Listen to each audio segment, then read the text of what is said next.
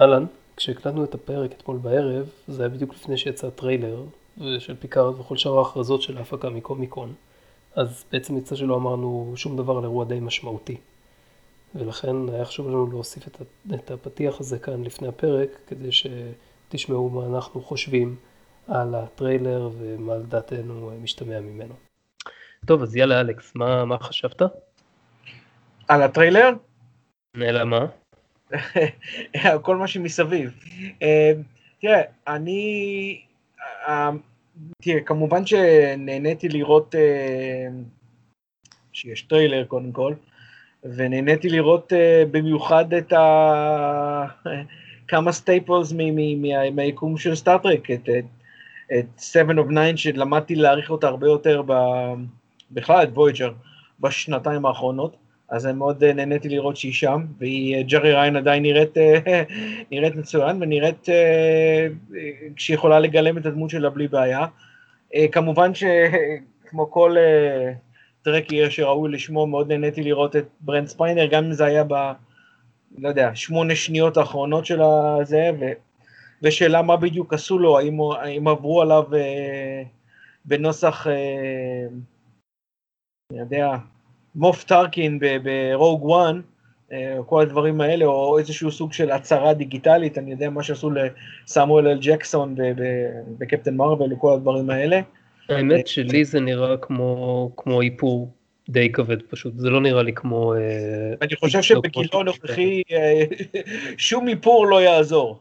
לא, הוא לא, אם, אם, אם תתפלא כמה איפור goes a long way. יכול להיות. תשמע, זה, זה באמת נראה כאילו they're getting the gang back together, כאילו יש לנו אותו, יש לנו את דאטה, ועכשיו התבשרנו שגם רייקר וטרוי בפנים.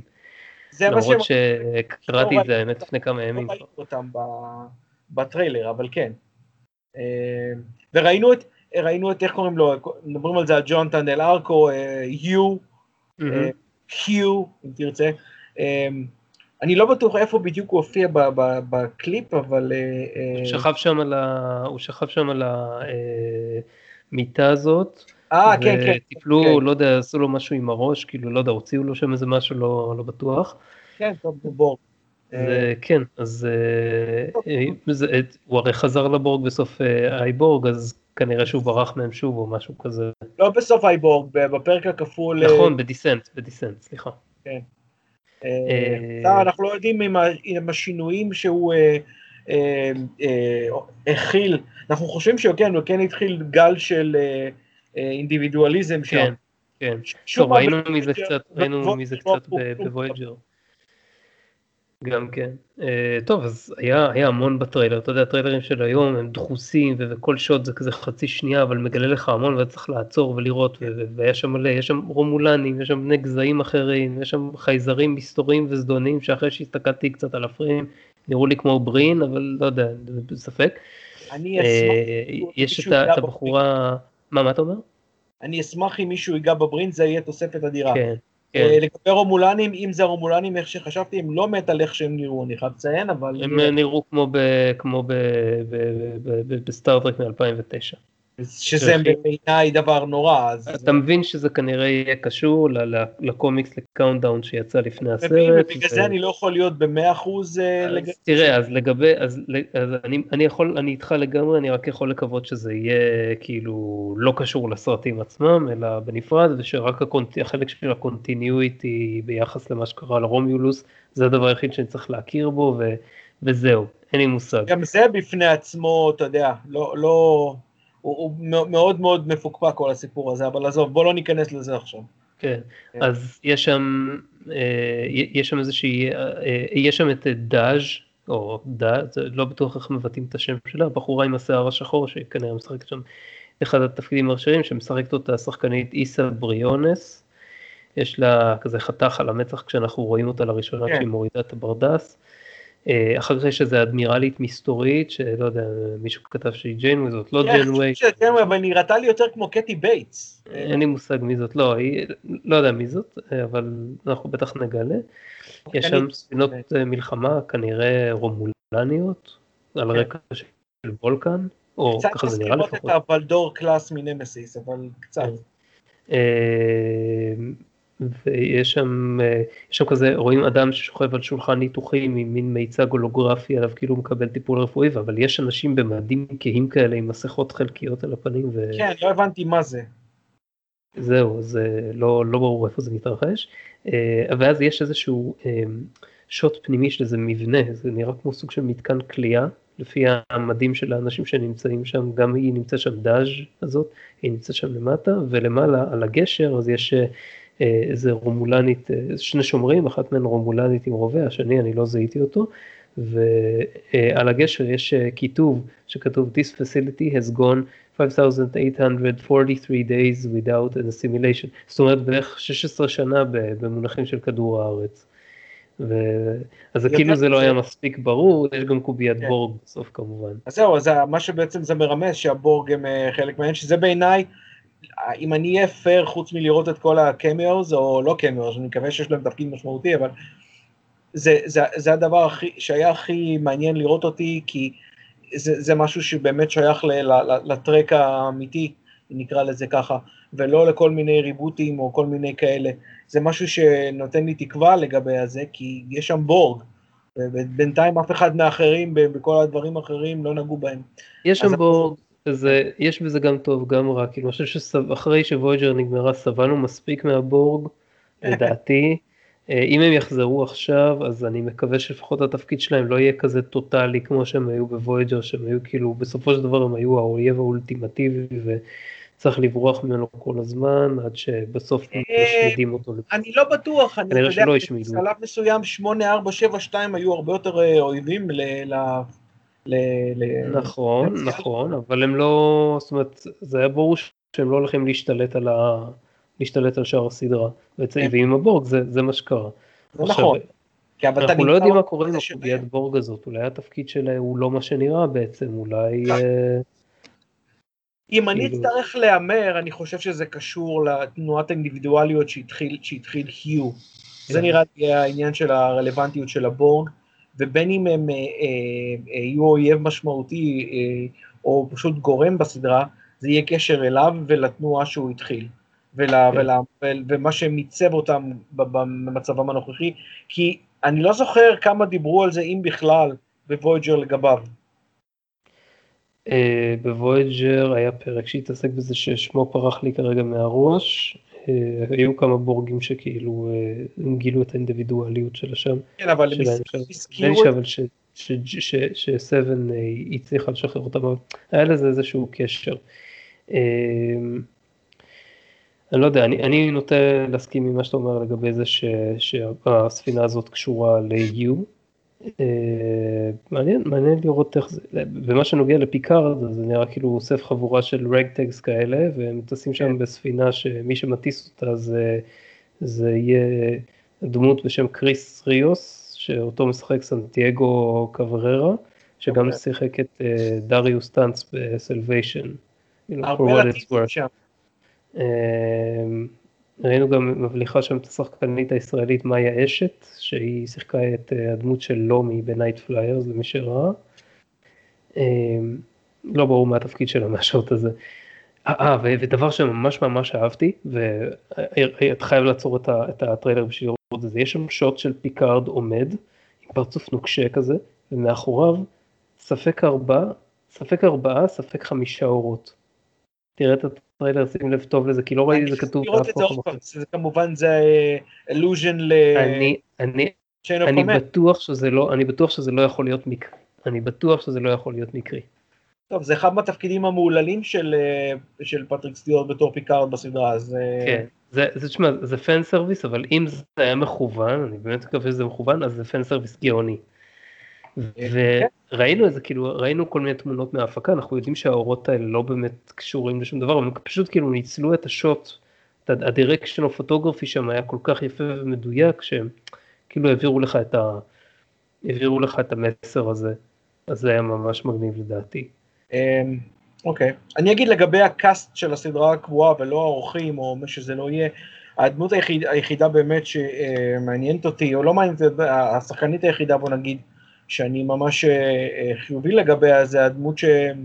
לא יודע מהי הדמות שלה בעצם, השחקנית היא מישל הרד, שהיא שחקנית מצוינת, אני עוד זוכר אותה מ... היא פרחה למעשה, היא התחילה, או הגיעה לשיאה ב-Law and Order ב-SVU, זו, וזו מישל הרד, כמו שאמרתי, שהיא שיחקה את השם של, שיחקה את, הבלש, את הבלשית מוניק ג'פריז. אז אוקיי. היא אוקיי. שחקנית מאוד איכותית, גם ראיתי אותה ב-Blindspot, שיחקה שם את, ה, את הנבל, נבלית, נקרא לזה, לתקופה לא, לא מבוטלת, היא שחקנית מצוינת, אז זאת היא היחידה באמת שאני באמת אה, לא דואג לגביה מבחינת איכות המשחק. מי זאת, ב, מי זאת בטריילר? סליחה שאני לא מקשר. זאת אה, אה, האישה השחורה עם השיער המטולטל. אה, אוקיי. זה הולך להיות לתפקיד ממש מרכזי שם בצוות הזה. כן, כן. לדעתי השם הידוע ביותר מכל התפקיד כן. של כל הקאסט שם. כן. אה, טוב, אז אני אגיד לך מבחינתי, ה-take שלי על הטריילר הזה, זה, זה, זה, אני, מאוד אופטימי לגבי זה, נכון שהוא היה מאוד אקשני וזה וזה, אבל כן, טריילרים של, של Star Trek תמיד היו, כן. תמיד היו אקשניים יחסית, ל, יחסית לזמנם, אי אפשר באמת להראות טריילר שכולו דיבורים. אה, כי פשוט, אני אומר את זה כי פשוט היו הרבה, ראיתי הרבה טענות של אנשים, אה, זה פיצוצים וזה, בסדר, יש קצת פיצוצים, זה לא כזה נורא. אה, מה שכן, אני ממש מקווה שהטכנולוגיה שנראה בסדרה עצמה היא תהיה יותר מגוונת ממה שראינו בטריילר, כי עד עכשיו זה היה כזה קצת נראה, לא יודע, מה, כזה, כמו סדרת מדע גנרית, ממשקים הולוגרפיים גנריים. אגב, מתי פטרו מזה כבר? זה, אף אחד לא הבין עד עכשיו שזה ממש לא נוח, כאילו ללחוץ על אוויר, אין לך פידבק, אין לך... זה לא נוח. ה-LCARS, לא, לא, לטעמי, לא רואה את זה ממטר. אני מסכים איתך 100% ויש LCARS, היו כמה שוטים בהם ראו LCARS משודרג נדמה לי בחדר של האדמירלית כשפיקארד יושב ומדבר איתה. אדמירלית הבלתי ידועה אגב. כן. אה, מה עוד יש שם נשקים גנריים כאלה לא יודע לא לא משהו מיוחד פנים ספינות שנראות כמו שאריות מסדרות מדע שבוטלו אחרי העונה הראשונה הספינה הזאת שכאילו הם, הם יהיו בה. אה, דברים כאלה בקיצור אני מחכה, אני מחכה לראות גם טרק שהוא חוזה טרנדים אתה יודע כמו שאנחנו רגילים. יכול להיות, אתה יודע, שלא יהיה על חשבון הסיפור. פרק ש... לא, זה ברור, אני מסכים איתך בזה, כי זה היה משהו כל כך חזק איכשהו בכל הסדרות, גם ב-TOS, גם ב-TNG, DS9 טיפה פחות ומעלה, אבל לפחות TOS ו-TNG. כי אה, אה, הנה סטארטרק חזה את זה, אה, הנה סטארטרק חזה את זה, אני מת שזה יקרה, כאילו, אני, אני רוצה, אני רוצה ש... לראות סטארטרק שעושה שימוש יפה ומעניין במדע וטכנולוגיה ולא סתם עוקב אחרי uh, נשמתו המיוסרת של הגיבור שעומד לפרוץ בדמעות. אז uh, כן, זהו. אה, uh, יש נקודה אחת שעניינה אותי וזה, לדעתי זה היה אנכרוניזם מאוד מאוד מציק, עם הקטע הזה שאנשים עומדים ב... בחלון, מחוץ לחלון חנות ראווה, מסתכלים בטלוויזיה, כן, יש שם בעיקר. לא, נראה כאילו לקחו את זה מ-1990. אוקיי? הם יצטרכו לתת איזשהו הסבר לזה, או שהשוט הזה פשוט לא יופיע בסדרה עצמה, זה קורה לפעמים שיש שוטים שהם רק בטריילר. זה קורה המון לאחרונה, שדברים שמופיעים בטריילר לא מופיעים בסרט, כן, כן. בסדרה או דברים אחרים, אבל אתה יודע למה. אני מניח שהם ממששים את הדופק של הקהל באמצעות הטריילר, ואז לפי זה הם מבצעים עוד עריכה אחר כך. יכול להיות, יכול להיות. אה, אה הסתכלתי בדיוק, והדמות של מישל הרד היא רפי, רפי מוסיקר. זה נשמע כמו... כן, כאילו לקחו איזה מישהו מהקיבוץ, רפי מוסיקר, זה ההוא שהיה בקרן, לא? מה, תגיד לי, מה, מה נסגר איתם עם השמות? זה, זה משגע אותי, זה... זה, תשמע, אתה ראית את השמות של סלבס ב-20 שנה האחרונות? הכל מוזר. אנשים כן, קוראים לילדים שלהם בשמות מוזרים. כן, של שם נורמלי. שם אה, שחקנים שם יצא לא, אנחנו לא בשנות ה-60, רוברט, ג'ון, ג'יימס, אין, לא... אבל זה אישה, מה זה רפי? עזוב, אולי חייזרית, מאיפה אנחנו יודעים? לא, לא, כתוב שהיא קצינת אה, ביטחון לשעבר. מה, אולי זה רפאלה. אז למה רפי? אתה יודע, כי זה בקיצור, אני יודע. אחרי שראיתי את, אה, אחרי שראיתי במעבר חדון קליל, אתה יודע, לפרנצ'ייז המתחרה, אחרי שראיתי את ה-Force Awakens, אמרתי, מי לעזאזל אישר את השם קיילו רן? מה, איפה קיילו סטימפי? כאילו, מה, מה זה השמות המטומטמים האלה שנותנים להם? ככה זה, אני יודע, הם צריכים להמציא משהו. טוב, אנחנו צריכים לסיים, כי אל תשכח שיש למאזינים עכשיו פרק שלם מלא נכון. שהם צריכים להאזין לו, כן, אתם תאזינו אותו, נכון? למי שהגיע עד לכאן, ואנחנו מחכים לכל החומר הטוב שהולך להיאסף בשבוע הקרוב כדי לתת עוד ניתוח ועוד את הזווית שלנו בפרק הבא. אז יאללה, אנחנו נסיים כאן וניתן לכם להאזין לפרק המלא שהכנו לכם. אז זהו, כמו תמיד, תגובות ופידבקים. יאללה, האזנה נעימה.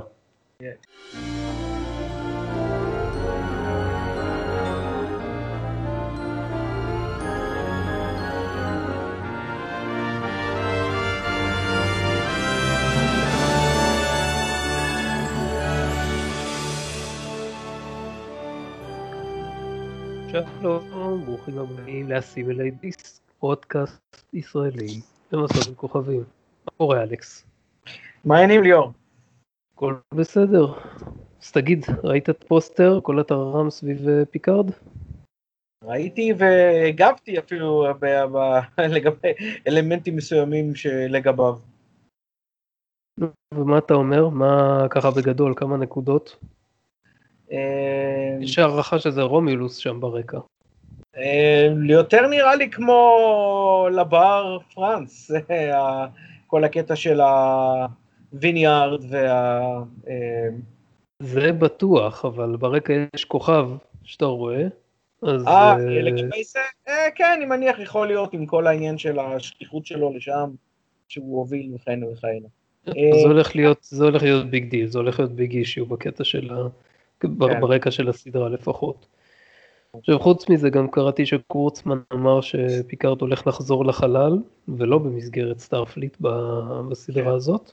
אז זאת אומרת, אם מישהו חשב שהסדרה הולכת להתרחש בכרם אז אה, אתה מבין, אז כנראה, ש... כנראה שהכל בסדר והוא יכול להירגע. כן, זה לא, לא בקיבוץ, בכפר, בכרת או בכרם. אה. נקפוץ לזה או זה פה. אה, עכשיו, זאת אומרת לא במסגרת Starfleet זה כבר מעניין מה הולך לקרות עם זה אה, אז הוא הולך להיות כאילו מה one man killing machine? לא. כן, אה, כן אהבתי את השורה שלך שם שזה נראה כמו ז'אן לוק הנוקם בדרכים. אני חייב לציין שזה לא זה לא דבר לא, לא כל כך לא כל כך עורר בי סקרנות. הדבר הכי יפה בפוסטר הזה זה היה הכלב. טוב, בסדר, נראה, נראה גם כמה מקום יתפוס הכלב בסדרה. אותי באופן אישי זה מעניין, אני חושב שזה יהיה נחמד אם יוסיפו כלב, אבל שיהיה לו תפקיד משמעותי. לא, אני אשמח, אהבתי את פורטוס באנטרפרייז, זה אחד מהדברים... חמוד, אבל לא, לא יותר מזה, אתה יודע. לא, זה שהוא בן אדם של כלבים, זה עשה אותו חיוני וחיובי בעיניי. טוב, אז קיצר, אז נראה מה יקרה, נמשיך לעקוב ונעדכן. ועכשיו ברגעים אלה, מה שקורה בסן דייגו, זה שבקומיקון יש את הפאנל הענק של, אה, של, של, של סטאר טרק שכולל גם את פטריק סטיוארט בהקשר של סדרת פיקארד כמובן, וגם את ה cast ואת ההפקה של דיסקאברי, עם uh, סונקווה מרטין גרין וקורצמן וכולם מדברים שם על זה וגם ראינו בקבוצה ש... שאנשים כותבים על זה. חיפשתי livestream או משהו של זה אבל uh, לא, לא מצאתי, גם ראיתי שמישהו כתב בקבוצה שלא אה, לא מרשים לצלם שם מתוך האולם, שזה לא מפתיע, אה, אבל טוב, תקבל עדכונים אה, תוך כדי אני מניח, אבל אני לא יודע, זה, אני כן מצפה שהם, שהם ייתנו מידע, שהם ייתנו הכרזות, דברים כאלה, וזה משהו שאני הייתי רוצה לרכז ולהביא לפעם הבאה. באסה שזה לא היה, שכאילו לא יצא לנו להקליט קצת אה, מאוחר יותר ואז אולי היינו כאילו מרכזים את זה, אבל אני מעדיף לשבת על זה בראש שקט ו, ולהביא את זה כמו שצריך. אז כנראה שאני צריך להסתפק בקטעים אופליין. שזה... כן, בסדר, נו, אתה יודע, לא נעצור את חיינו עבורם, אז... אה. לא, לא, לא, לגמרי, ממש לא. ראיתי גם קודם שיש איזשהו איבנט של אה, פודקסטרים בקומיקון, ואתה יודע, הם יושבים שם, יש, יש הרבה פודקאסטים של סטארט-טרק מן הסתם, וחלקם הם מצאו את דרכם לקומיקון, והם יושבים שם והם מדברים, ואני לא יודע מה הם עושים שם. זה נחמד, אולי, מי יודע, אולי פעם ניסע לשם, אני ואתה. אני צריך איזה אני אשמח, זה יהיה אחד מהדברים הכי נחמדים שנעשה, אני חושב. כן, לך זה גם יותר קל להגיע. אנחנו נצטרך איזה פטרון שיממן אותנו בשביל זה, כי... בסדר, תגיע לפה, ואז נגיע לשם. דבר כזה בעצמנו. אז אה, כל דבר בעיתו. אה, עכשיו, עוד, אה, עוד משהו, מה דעתך על הכיוון של סרט טרק הבא שיבוים על ידי טרנטינו? אתה שמעת את השמועות? מדברים על זה עוד אחרי שיצא, אחרי שיצא סטארט-טרק ביונד, שדיברו על זה שטרנטינו יביים את הרביעי, שזה כבר לא יקרה, כי לא יודע אם יהיה רביעי, זה אחד, ואז הסרט הזה שהוא שונה. אני לא יודע, כאילו, אתה יודע, יש שמועות אה, פה ושם אה, נוגדות על זה שטרנטינו אומר ש... אה, מצד אחד הוא אמר שלא, זה יהיה טרק, ו, אה, וזה לא יהיה Pulp Fiction in space, ואחרי זה אומרים שזה כן. כן, מה, כן. אני לא, ממש, אני לא ממש רואה את עצמי, אה, רואה טרק בתור Pulp Fiction in space, כמה שהייתי אוהב את טרנטינו, והייתי אוהב את טרנטינו, אהבתי את רוב הסרטים שלו עד האחד וחצי האחרונים. אמ, אבל אני לא חושב שזה, שזה משהו שהוא יהיה לטרק, לא, לא שזה יכול להיות גרוע, כמה, כמה זה יהיה גרוע מהסרטים של אברהמס, אני לא יודע, אבל... אני, אני לא יודע, זה, זה יכול, תשמע, פוטנציאלית זה יכול להיות נפילה, זה יכול להיות התרסקות, כאילו שאנחנו נראה את זה ונגיד fuck, מה הם חשבו לעצמם, כן? אבל אני לא יודע, כאילו הסרטים האחרונים היו כן, אני אומר, היו כל כך רעים ש... מה זה משנה כבר? אתה מבין? זה... לפחות... אתה יודע, אז אני אומר, אני אומר כזה, יאללה, fuck it, bring it on, כאילו, במידה מסוימת. כן, אבל עוד פעם, אנחנו גם לא יודעים אם זה באמת יקרה, זה יכול להיות הרבה הייפ, אה, ולא באמת מה שיקרה. לא יודע, עם טרנטינו הפעם אי אפשר לדעת, כי אצלו, אתה יודע, כל מילה היא אה, ניתנת לפירוש ב-20 אלף אופנים שונים. אה, והוא אף פעם לא, לא, לא תמיד הוא סגור על דברים שעצמו, לפחות דברים שהוא אומר. אז אני לא יודע אם זה באמת נכון. אני אישית מאמין ש, שאם, כשהסרט עצמו יתגבש וזה, אני מאמין שזה לא יקרה, הם יקרו מישהו אחר. כי הם יגידו, תשמע, אתה לא, אנחנו מחפשים מישהו שהוא בכל זאת, כאילו, יש לו רקע בסייפיי או דברים כאלה.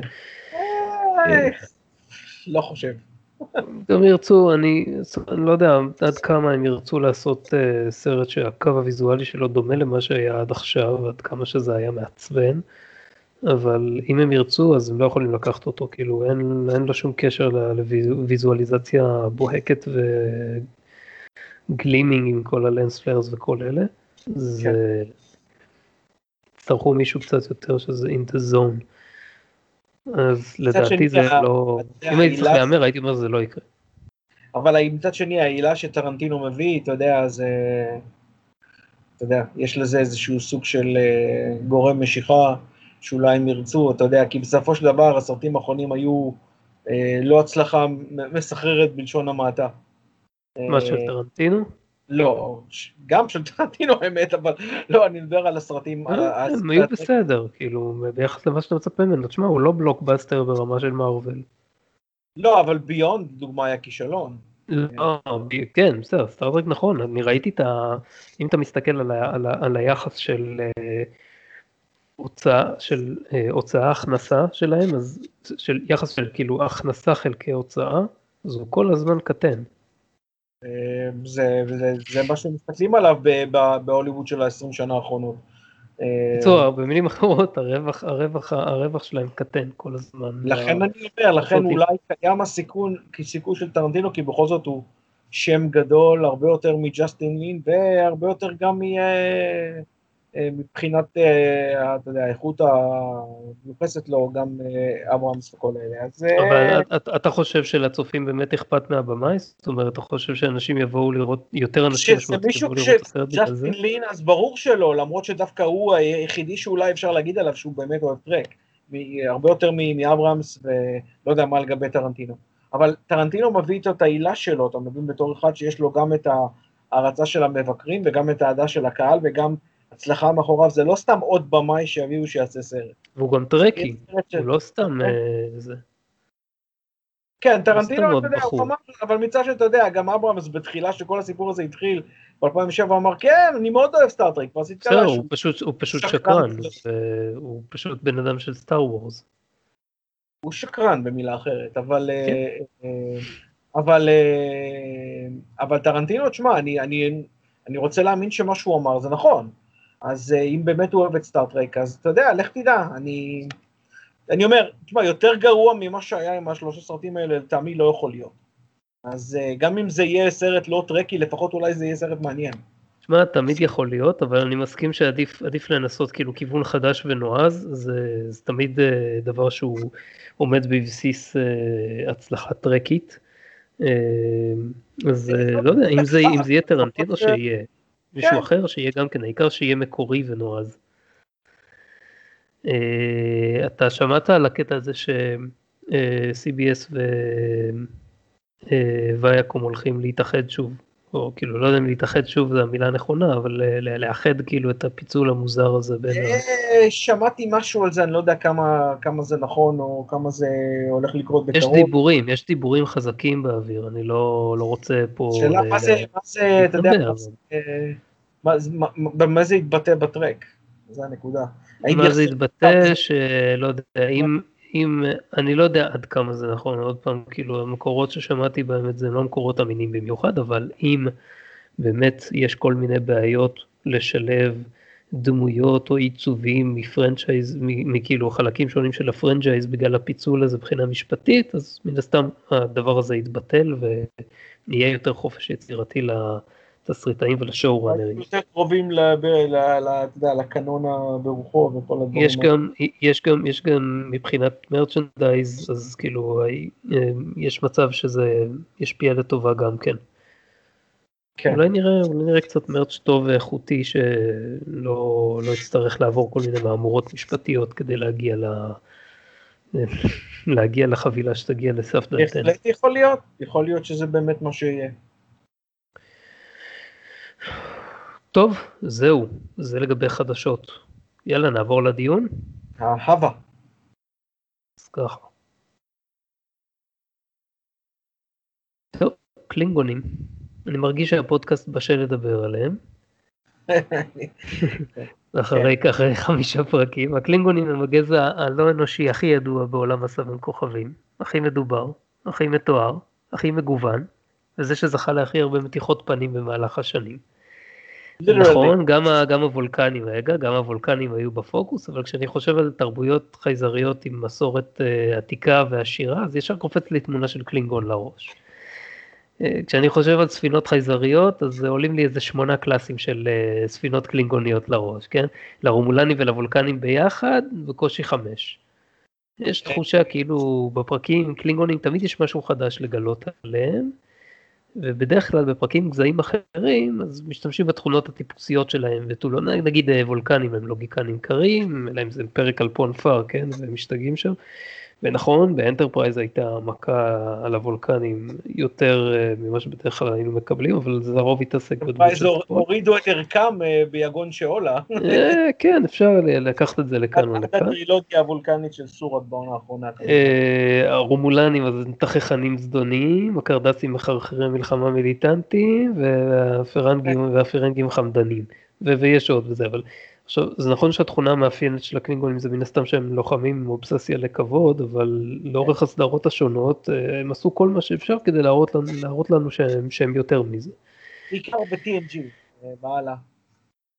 כן, לכן זה נראה לנו רעיון טוב לתת סקירה מקיפה של הגזע הזה בפודקאסט. אה, למשך כמה פרקים לא רציפים, כן, לא רוצים להלהיט אתכם יותר מדי, שבהם אה, אנחנו ננסה לנתח את סוד הקסם של הגזע העדין וחביב המזג הזה. טוב, יאללה, קפלה. אז ככה. Uh, הקלינגונים נוצרו לראשונה, לראשונה נוצרו על ידי uh, ג'ין אל קון, שהוא מהתסריטאים הפוריים והידועים של הסדרה המקורית. בפרק ה-26 לפי סדר השידור של העונה הראשונה, אתם יודעים שיש הבדל בין סדר הפקה ושידור, הם מפיקים את הפרקים בבלאגן ומשדרים אותם באיזה סדר שהיה נראה להם הגיוני. בקיצור, אז זה מהפרק ה-26 ששודר של העונה הראשונה, שנקרא Errand of Mercy. כן. והשם של הגזע שלהם הוא כמעט מקרי לגמרי, הוא התבסס על שם של איזה חבר של רודנברי. ולמרות שהיו מאחורי הקלעים דיונים על לשנות להם את השם, כי היו כמה שלא אהבו את השם, לא התחברו, זה נשמע להם סתם מוזר, קלינגין און וזה, אז זה פשוט נשאר ככה, לא, לא היה להם זמן להחליף את זה. זה אחד מהמקרים האלה שאתה יודע שיש לך איזה סיפור אוריג'ין סטורי כזה שכאילו, it just happened. אה, אז, אז, אז ככה קיבלנו את זה. עכשיו, מבחינה גיאופוליטית, הם היו אמורים להיות בני דמותם של הסובייטים בעולם של מסע בין כוכבים, ולהימצא, ובמעין מלחמה קרה עם הפדרציה. אה, הם, אה, זה נכון שגם, אה, זאת אומרת, בלנס אוף טרור הוא שודר לפני זה, וגם מן הסתם חשבו על הרומולנים בתור ה Soviet counterpart של... של הסדרה. יפנים יותר נראים כמו, במקרה הזה יפנים, אה, אה, סינים. המי? הרומולנים. הרומולנים דווקא, מעניין שאתה אומר את זה, תכף אני אגיע, אני תכף אני אגיע לנקודה הבאה לגבי זה. אה, אבל אז לגבי, טוב, Balance of Terror, אנחנו נדבר עליו מתישהו בעתיד, אבל הוא גם מבוסס על איזשהו סרט, סרט אמריקאי של, של מלחמת צוללות, ש... משם הוא שואב את ההשראה שלו, אני לא אזכר כרגע בשם של הסרט, אבל נדבר על זה גם כן בהמשך. היה סופר פרק אדיר, בלי קשר. כן, והרומולנים היו אמורים להיות סוג של, סוג של counterpart סובייטי כזה, אבל בגלל שהיה הרבה יותר קל בסופו של דבר לאפר קלינגונים בסדרה הזאת מאשר לאפר רומולנים שהאיפור שלהם היה יחסית כבד. אז כמה, זה, כמה שזה התחלף אחרי זה. כן, אז, אה, אז, אז הקלינגונים קיבלו יותר זמן מסך. אז ככה, אז התרבות שלהם, של הקלינגונים, היא הוצגה עם פוקוס, בהתחלה, ממש בפרק הראשון, אני חושב שזה היה רק שם, היא הוצגה עם פוקוס על קולקטיביות וטובת הכלל, בניגוד לאינדיבידואליזם, ככה מנקודת מבט אמריקאית של אותם ימים על ההבדלים בין ההשקפות האלה. אמ, אז אפשר לומר שהם היו איזושהי החלאה בין התפיסה האמריקאית לקומוניסטים סובייטים לבין הקומוניסטים האסייתיים, זאת אומרת סינים, צפון קוריאנים, וייטנאמים, אתה יודע, מה שהאמריקאים תפסו כ... כ... כקומוניסטים. כן. אמ, עכשיו, בסך הכל הם הופיעו כמיין וילאנס בארבעה פרקים של הסדרה המקורית. שזה יותר מכל גזע אחר מן הסתם. כן. אה, והם הוזכרו בעוד איזה פרק או שניים נדמה לי. אה, בפרקים שהם הופיעו זה היה Errand of Mercy, Day of the Dove, אה, A Private Little War ו-Trouble Trouble with the Tribbles. כמובן.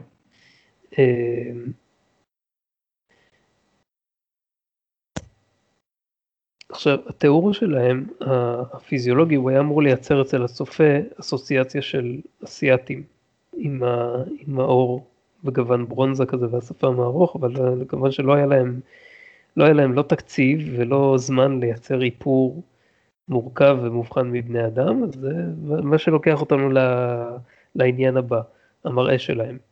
ג'ון קוליקוס, שאתה כל כך אוהב, משום מה. קוליקוס. Uh, כן. הוא שיחק את המפקד הקלינגוני קור בפרק של Errand of Mercy. עכשיו, מעבר לזה, מאחורי הקלעים, הוא לקח חלק מרכזי בפיתוח המראה שלהם. כן. הוא עבד אה, באותה תקופה יחד עם המאפר של הסדרה פרד פיליפס, כדי ליצור לוק שיראה לו מתאים. ואתה יודע, אה, כמו שאמרנו, מגבלות של תקציב וכל זה, וכאילו מגבלות של זמן, התוצאה הייתה קלינגונים שזכורים לנו מהסדרה. עכשיו, בגלל שהאיפור שלהם... כן, בגלל שהאיפור שלהם היה, היה, היה, היה קל יחסית, אז היה יותר נוח לייצר אותם בקבוצות. היו חוליות קלינגוניות שאתה רואה בפרקים, כן. וכמובן גם קל יותר לייצר באופן כללי פרקים איתם. ובאותו זמן אז אה, קוליקוס אה, ישב ואמר אני חושב שזה צריך להיות ככה ו- ו- וצריך להיות שפה ותעשה לי טיפה, ת- תן לי פה טיפה טאצ' אסיאתי ותן לי פה טיפה לא יודע קצת מכל מיני דברים, ובסוף אה, הם הגיעו לאיזושהי תוצאה שהוא אה, תפס כרצויה, והוא אמר וואלה זה מתאים לי, ו... אה, אה, והם הלכו עם זה. אני לא יודע, אני לא הצלחתי למצוא מידע לגבי עד כמה ג'ין רודנברי היה מעורב בלוק, אבל זה היה די ברור מכל מיני רכשים של ההפקה באופן כללי, שזאת הייתה סוג של פשרה, זאת אומרת שהם לא, אתה יודע, כמו כל, ה, כמו כל האיפורים ב-TOS, זה, זה לא היה משהו ש, שקפץ לעין ואנשים, ואנשים אמרו וואי זה חייזרי, זה זה יתפוס, זה, זה פשוט היה עוד בן אדם עם קצת... מה? אני לא חושב שזו הייתה המטרה, אה, אולי הייתה המטרה של רודנברי, אבל זו לא הייתה המטרה, הם, הם לא ניסו להראות כמה הם חייזרים, הם ניסו במסגרת, במסגרת זה שהם עשו לזה, אתה יודע, הקבלה לסובייטים, אז הם ניסו לראות, אה, אתה יודע, פשוט יותר וילנס, או יותר, אתה יודע, קצת כן. כן, אני מסכים איתך, אבל אני מתאר לעצמי ש... במראה המונגולי. כן, בדיוק, נכון. אם לא היה להם, אה, אם לא היה להם מגבלות של תקציב, אז מן הסתם זה כבר היה נראה אחרת אז. יכול להיות. אתה יודע, יכול להיות, אנחנו לא יודעים את זה. אני לא יודע אם זה היה נראה כמו קלינגונים שאנחנו מכירים מ-TNG, אבל זה היה נראה יותר חייזרי.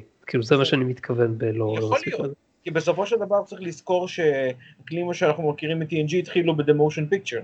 זהו, עכשיו זה בדיוק מה שאני בא להגיד. כשההפקה על The Motion Picture התחילה ב-79, אז מן הסתם היה לה הרבה יותר תקציב מכל דבר שהיה לסדרה המקורית. ורודנברג היה מעורב לחלוטין. כן, ורודנברי הוא אישר שינוי בהופעה הקלינגונית בשלב הזה, כאילו למשהו, הם הופיעו גם בפרק של, אה, של DNA Mated Series, ושם אתה לא יכול להגיד שהיו מגבלות תקציביות, אבל כנראה שרצו לקשר את זה לאיך, ש... מה שאנשים בכל זאת הכירו מהקלינגונים הקיימים, אז כן. עשו אותם כמו שנראים ב-TOS, נכון. בסדרה עצמה.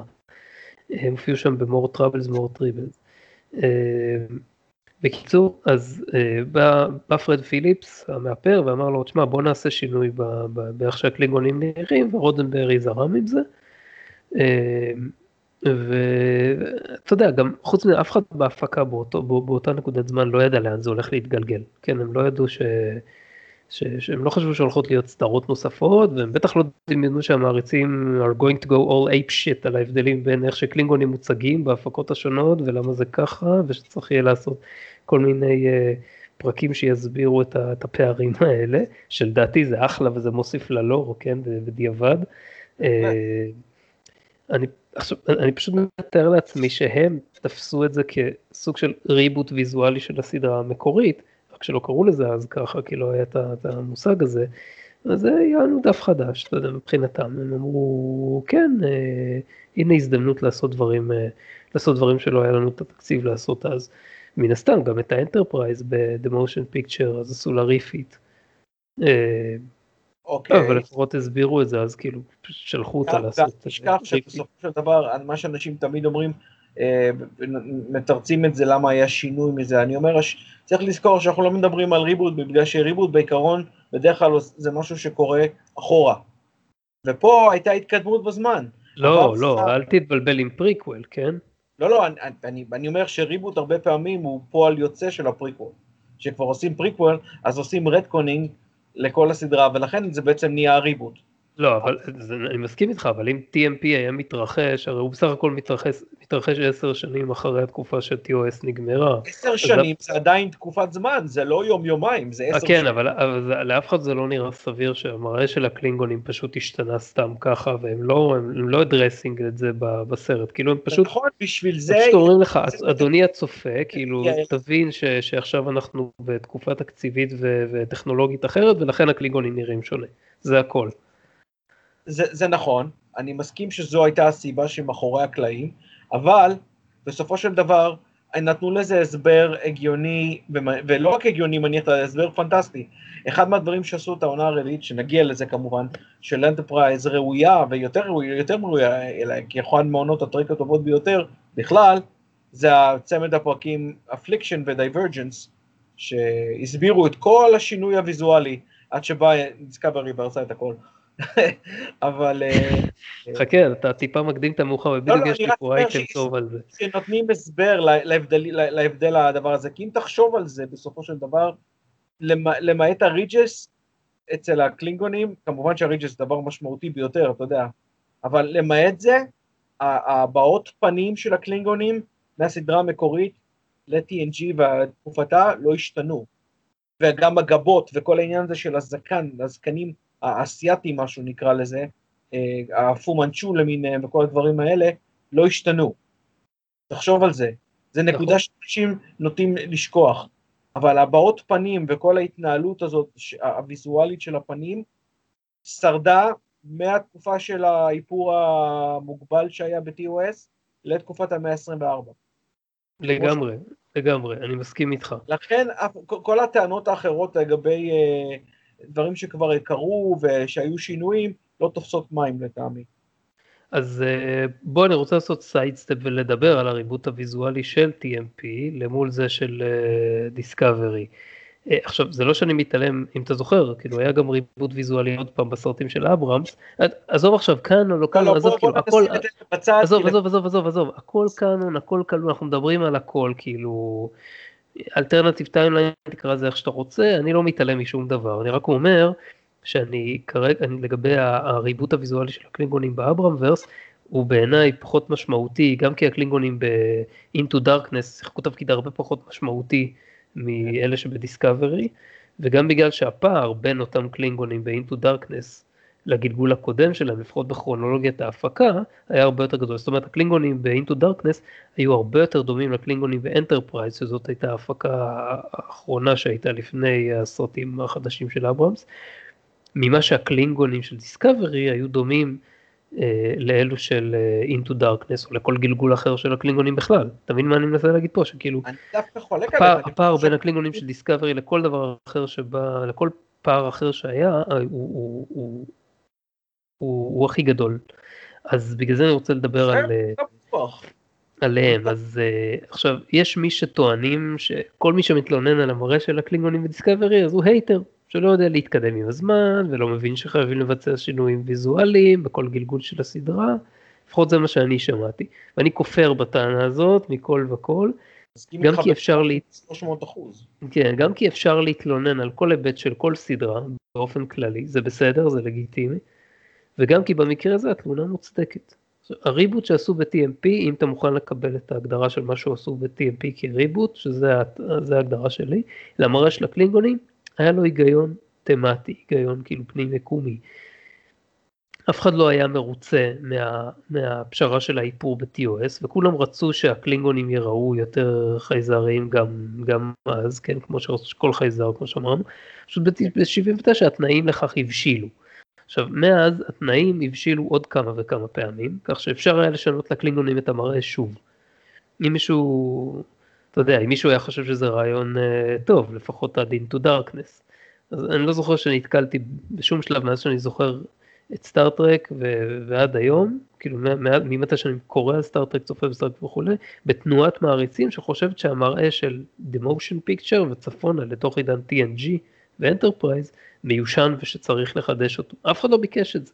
ולא היה צריך, הם נראו sufficiently... זה היה, זה, זה היה קלאסיקה מה שנקרא, זה לא כאילו שאנשים אמרו, וואה, תשמעו, הגיע הזמן, והיו ריבוטים ויזואליים לעוד גזעים, כאילו הרומולנים עברו כמה ריבוטים, כמה שינויים קלים, כן? זה, הם נראו טיפה יותר חייזרים עם ה-V, עם ה-V shaped הזה ב... shaped, כן, ה-V shaped הזה, זה היה, זה, זה הופיע ב-TNG, ב-The Neutral Zone, נדמה לי, זה היה הפעם הראשונה שזה הופיע. כן. עכשיו אה, היה עוד טיפה... אה. עוד טיפה שינויים ממש קטנים ב ridges שלהם בפרק של אנטרפרייז, נדמה לי דרון, אה, ששם שם הרומולנים מופיעים אבל כמובן שכאילו הצוותים לא רואים אותם כי כדי להישאר קנוני זה היה צריך להישאר רק ברדיו טרנסמישן אבל אנחנו כצופים רואים אותם אז המדים שלהם שם שונים טיפה. וה... זאת אומרת הם, הם כאילו איפשהו איפשהו אמורים להיראות איזשהו שלב אבולוציוני יותר ישן ממה שהם נראו ב-TOS, ב-Balance of Terror. וכמובן יש את המדים המנופחים של, של, של שנות ה-80, שזה כאילו, אני שמח שנפתעת, הדבר הכי טוב בנמסיס זה שהם נפטרו מזה שם. סתם, זה לא הדבר הכי טוב בנמסיס, אבל לגבי ה... רגולנים כרגע, ואנחנו... כן, כן, כן, פשוט כאילו המדים שלהם היו מגוחכים. אה, אז, אז, אז בקיצור, מה, ש, מה שאמרתי, ב, לגבי הקלינגונים אז באנטרפרייז כבר בפרק הראשון כאילו אני חוזר לאנטרפרייז כי זה זה כאילו זה טכנית זה לא נחשב לעידן TNG. אבל זאת הייתה סדרה שהיא עדיין הייתה צמודה התחילה מתי שוויאג'ר נגמרה אז זה לא כאילו. אבל היה כבר זאת אומרת היה יותר תקציב לסדרה הזאת כן כבר בפרק הראשון האיפור של הסוליבן היה הרבה יותר מורכב מזה של הקלינגונים זאת אומרת היה תקציב. ואם מישהו היה חושב שצריך לעשות עוד פעם, לשנות עוד פעם את המראה של הקלינגונים, היה אפשר לעשות את זה כבר אז. כך שהטענה בדבר דור אה, אחר ולוק אחר ששמעתי, מה שאמרתי קודם, היא פשוט לא מחזיקה פה מים. כן, זה לא שחייבים כל דור לעשות ריבוט, אה, כי זה לא שמישהו שראה את אנטרפרייז אמר, וואי, יש פה קלינגונים, אבל על האיסטר, איזה מיושנים הם נראים, בחייאת. כאילו, למה לא עשו להם, אה, למה לא עשו להם מתיחת פנים? זה בגלל שהם לא. הם לא היו מיושנים, הם נראו alien uh, ועדיין עם, עם הבעות פנים שאפשר להזדהות איתם, ולכן לא היה שום צורך בשינוי. נכון. לא היה שום צורך, זה בדיוק העניין. יותר מזה, אני, להגיד, להגדיל, להגדיל את, ה, את האפקט של הדברים שאמרת, אמרתי כשעשו את אנטרפרייז, והקלינגונים שמופיעים שם הם למעשה, או קצת יותר raw, מאלה שראינו ב-TNG והלאה, כי אנחנו מדברים על תקופה מוקדמת יותר, אז כשהיה Broken Bow והיה הפרק הראשון, אנחנו רואים את הקלינגונים, וויזואלית הם נראים מבחינת פיזיקה, נראים בדיוק אותו דבר כמו שאנחנו רגילים לראות אותם, ומספר אנשים אומרים, רגע, למה הם לא נראים כמו שהם נראו ב-TOS? ואז לפחות הם נתנו לזה הסבר, לקח להם ארבע עונות, אבל נתנו לזה הסבר. וזה הכל, הכל סידר את זה. בסופו של דבר הקליונים הגיעו לשלמות עם, ה, עם ה, אה, המראה שלנו של המאה ה-24, שאנחנו יודעים שזה לא רק המראה שלנו של המאה ה-24, אנחנו יודעים שזה המראה שלהם מאז ומתמיד, עד ששוב באה דיסקאבר וטרפה את הקלפים. אנחנו יודעים שזה המראה שלהם עוד מה, מהפר... מה, מה, כשהיה המפגש הראשון אה, עם, ה, עם, ה, עם הפדרציה. נכון? עכשיו, עכשיו, אז בסדר, אז בנקודה הזאת אפשר להגיד שאברהמס עשה את זה בקטנה עם אינטו דארקנס, ומזה עוד איכשהו אפשר להתעלם. כי נכון. זה היה, אתה יודע, אתה זוכר איך הם נראו, הורידו את הקסדה, נראים כזה, אוקיי, הם נראים לי די קלינגונים, אבל כאילו, הם נראים קצת יותר דומים לג'נרל צ'אנג ב-TMP מאשר לקלינגונים טיפה יותר מאוחרים, כן. חוץ מזה שיש להם את הטבעות. ג'נרל צ'אנג רץ לכל הקלינגונים הקרחים מאז, אתה יודע. כן. אה, בסדר, קרחים, לא קרחים, זה כבר משהו שאפשר להתווכח עליו, אבל זה בדיוק ה... זאת אומרת, אין לי מושג איזה טיעון פנים יקומי קורצמן ושאר ההפקה חשבו עליו, כשהם הסכימו שככה בדיסקאברי הקלינגונים צריכים להיראות. עכשיו, לפני כמה זמן אני שמעתי שמבחינתם הרעיון היה שהקלינגונים קרחים, קרחים מכיוון שזאת מסורת לגלח את הראש בזמן מלחמה, ונדמה לי שגם אומרים את זה בדיסקאברי, זאת אומרת, אני לא רוצה לספיילר פה, לא רוצה לספיילר פה אה, אה, את העונה השנייה של דיסקאברי, אבל נדמה לי שהיה לזה גם איזשהו אזכור לגבי הקטע הזה שבזמן מלחמה קלינגונים מגלחים את הראש, אבל בטח זה, זה בולשיט, כאילו היו מספיק אה, מספיק מצבי מלחמה שראינו את הקלינגונים בהם. כל הזמן ראינו אותם במצבי מלחמה, ראינו את מלחמת האזרחים, ראינו את המלחמה שלהם. כן, כן, כן, כן. היה לא... מלחמה קצרה עם הפדרציה פה, מלחמה קצרה עם הפדרציה שם, כל מיני דברים כאלה. והדומיניון, מן הסתם. אז הראש שלהם באמת צריך להיות אה, מגולח לגמרי. אבל אתה יודע, אפשר להמשיך עם האקרובטיקה ולהגיד לא, זה רק בנסיבות מסוימות, וזה רק בתים מסוימים, וזה רק פה, וזה רק שם, תחת זה bullshit. הם רצו שהקלינגונים יראו שונה, יראו בולטים, יראו כאילו, שימו לב, אנחנו סדרה עם visual uh, style uh, חדש, ואנחנו פה כדי להישאר, וזה כאילו מה שהקלינגונים שלנו... זה די, די אצבע בעין, לטעמי. משהו כזה, זה, זה, זה בדיוק ככה, שזה... ואגב, ש... אה, אני לא יודע כמה זה מבוסס, אבל יש שמועות, הרבה מהשמועות אומרות שאחד מהדברים, שזה זה לא משהו שבריין פולר, אתה יודע, אבי דיסקאברי המקורי רצה. כן, אני לא יודע, לא נראה לי שהוא היה קם ועוזב רק בגלל זה, אבל... לא, אבל הוא לא, תשמע, בתור אחד שכתב הרבה לוויג'ר שהיו פה ושם קלינגונים, אה, הוא, אה, זה, זה לא משהו שהוא רצה. כן, אני יכול להבין אותו, אני יכול להבין למה הוא, למה זה ייראה לו כאילו מוזר, לא יודע, אני חושב לעצמי שאם הייתי שואו ראנר ו... הייתה לי השפעה, אבל איכשהו בנושא של הקלינגונים, ה-powers that be היו מעדיפים את הרעיון של עיצוב חדש, אז לא הייתי מתאבד על זה. לא, אני חושב שזו הסיבה שהוא עזב, הוא עזב, או כל סיבה אחרת, אבל אני... אני אנחנו, מאוד נראה לי שהוא כאילו, הוא לא, הוא, לא, הוא לא יכול לדבר על זה עדיין, אבל הוא ידבר על זה, הוא יוציא את הבטן המלאה שלו מתישהו. אני מאוד מחכה שזה יקרה אגב, מאוד מאוד. אה, אתה יודע, אני לא, אני לא, לא מחפש את הרכילות, אני רק מחפש את הסיבה. לא, לא, לא יש רכילות, כי אני, אני משוכנע שהסדרה שבריאן פולר היה אחראי עליה הייתה סדרה הרבה יותר טובה. עכשיו, בכל מקרה, אז תן, תן להגיד עוד משהו אחרון לגבי ריבוטים ויזואליים. לא אכפת לי שיעשו ריבוטים ויזואליים, אבל שייתנו לזה איזושהי הצדקה סבירה. כמו שעשו אנטרפרייז. אחרת, כן, כן, ב, לא, ב, ב, לא, באנטרפרייז לא עשו reboot ויזואלי, זה בדיוק העניין, באנטרפרייז הם כאילו פשוט מילאו את הפער הזה שהיה לנו. ריבוט כן, ויזואלי בתכל'ס של הקלינגונים היה לך רק ב-TMP, ומאז היו עוד כמה מתיחות פנים קטנות, אתה יודע, כי וורף לא נראה כמו הקלינגונים ב-TMP, וגם הצורה של וורף השתנתה טיפה במהלך TNG, וזהו, כאילו בוא נגיד שמאותה נקודה והלאה זה, זה התקבע. כן, אבל זה היה יותר עניין של אצל וורף במהלך TNG, יותר עניין של איך שהשיער שלו היה, איך שהמדים שלו, אתה יודע, כל הדברים. גם, גם, גם האיפור של ה ridges שלו השתנה כן. טיפה, תסתכל ממש על הפרקים הראשונים לא, אתה צודק, הוא השתנה קצת. אבל בכל זאת, מה motion picture עברו, אתה יודע, קרוב ל-80 שנה או משהו כזה מאז TNG. אה, יש תקופה מסוימת שעברה. יש תקופה, אבל זה לא, זאת אומרת, אחרי הסיפור של, ה, של מה שהיה ב Affliction ו Divergence ים, ברגע שה... ברגע שהווירוס כאילו נגמרה ההשפעה שלו, אז אתה לא אמור לראות יותר את ההבדלים האלה. אתה יכול לבוא ולטעון... שההשפעה הזו לא נגמרה לגמרי וזה עובד בחלקים, אתה יודע, זה לא, הרי לא מדובר פה ב... אתה יודע, מישהו הרים כפתור, הוריד כפתור, וכולם חוזרים להיות אותו. מסכים, מסכים איתך.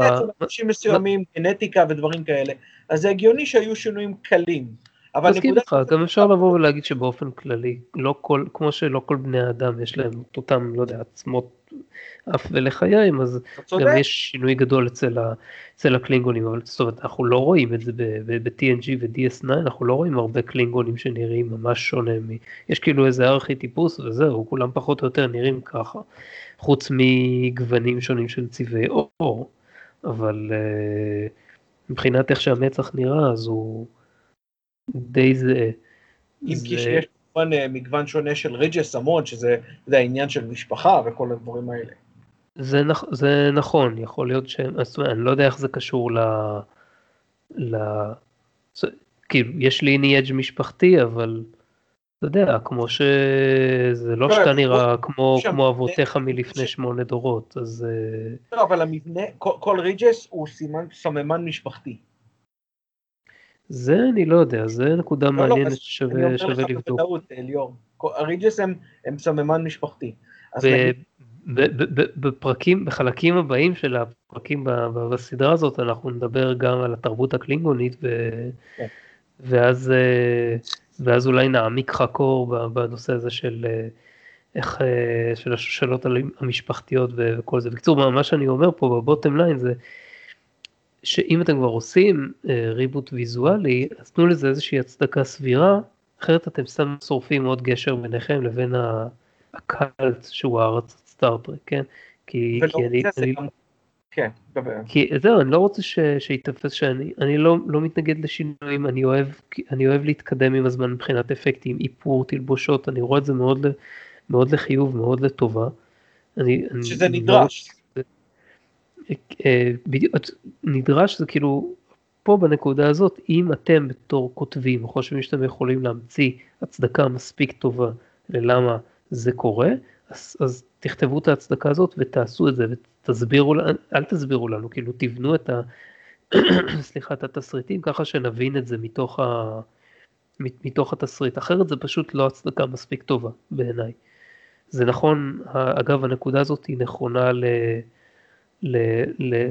להרבה דברים בעולם הטרק, אה, כמו למשל, סתם דוגמא, אני אקח אה, איזה ויכוח שהיה לי עם, אה, עם חבר לפני כמה חודשים, כמה חברים לפני כמה חודשים, על זה שכשקראשר עוזבת בעונה, בסוף העונה הראשונה, אז בתחילת העונה השנייה, כי, כי השחקנית, כי גייטס מקפדן הייתה בהיריון, אז בתחילת העונה השנייה אומרים שהיא יצאה להיות Head of Starfleet Medical.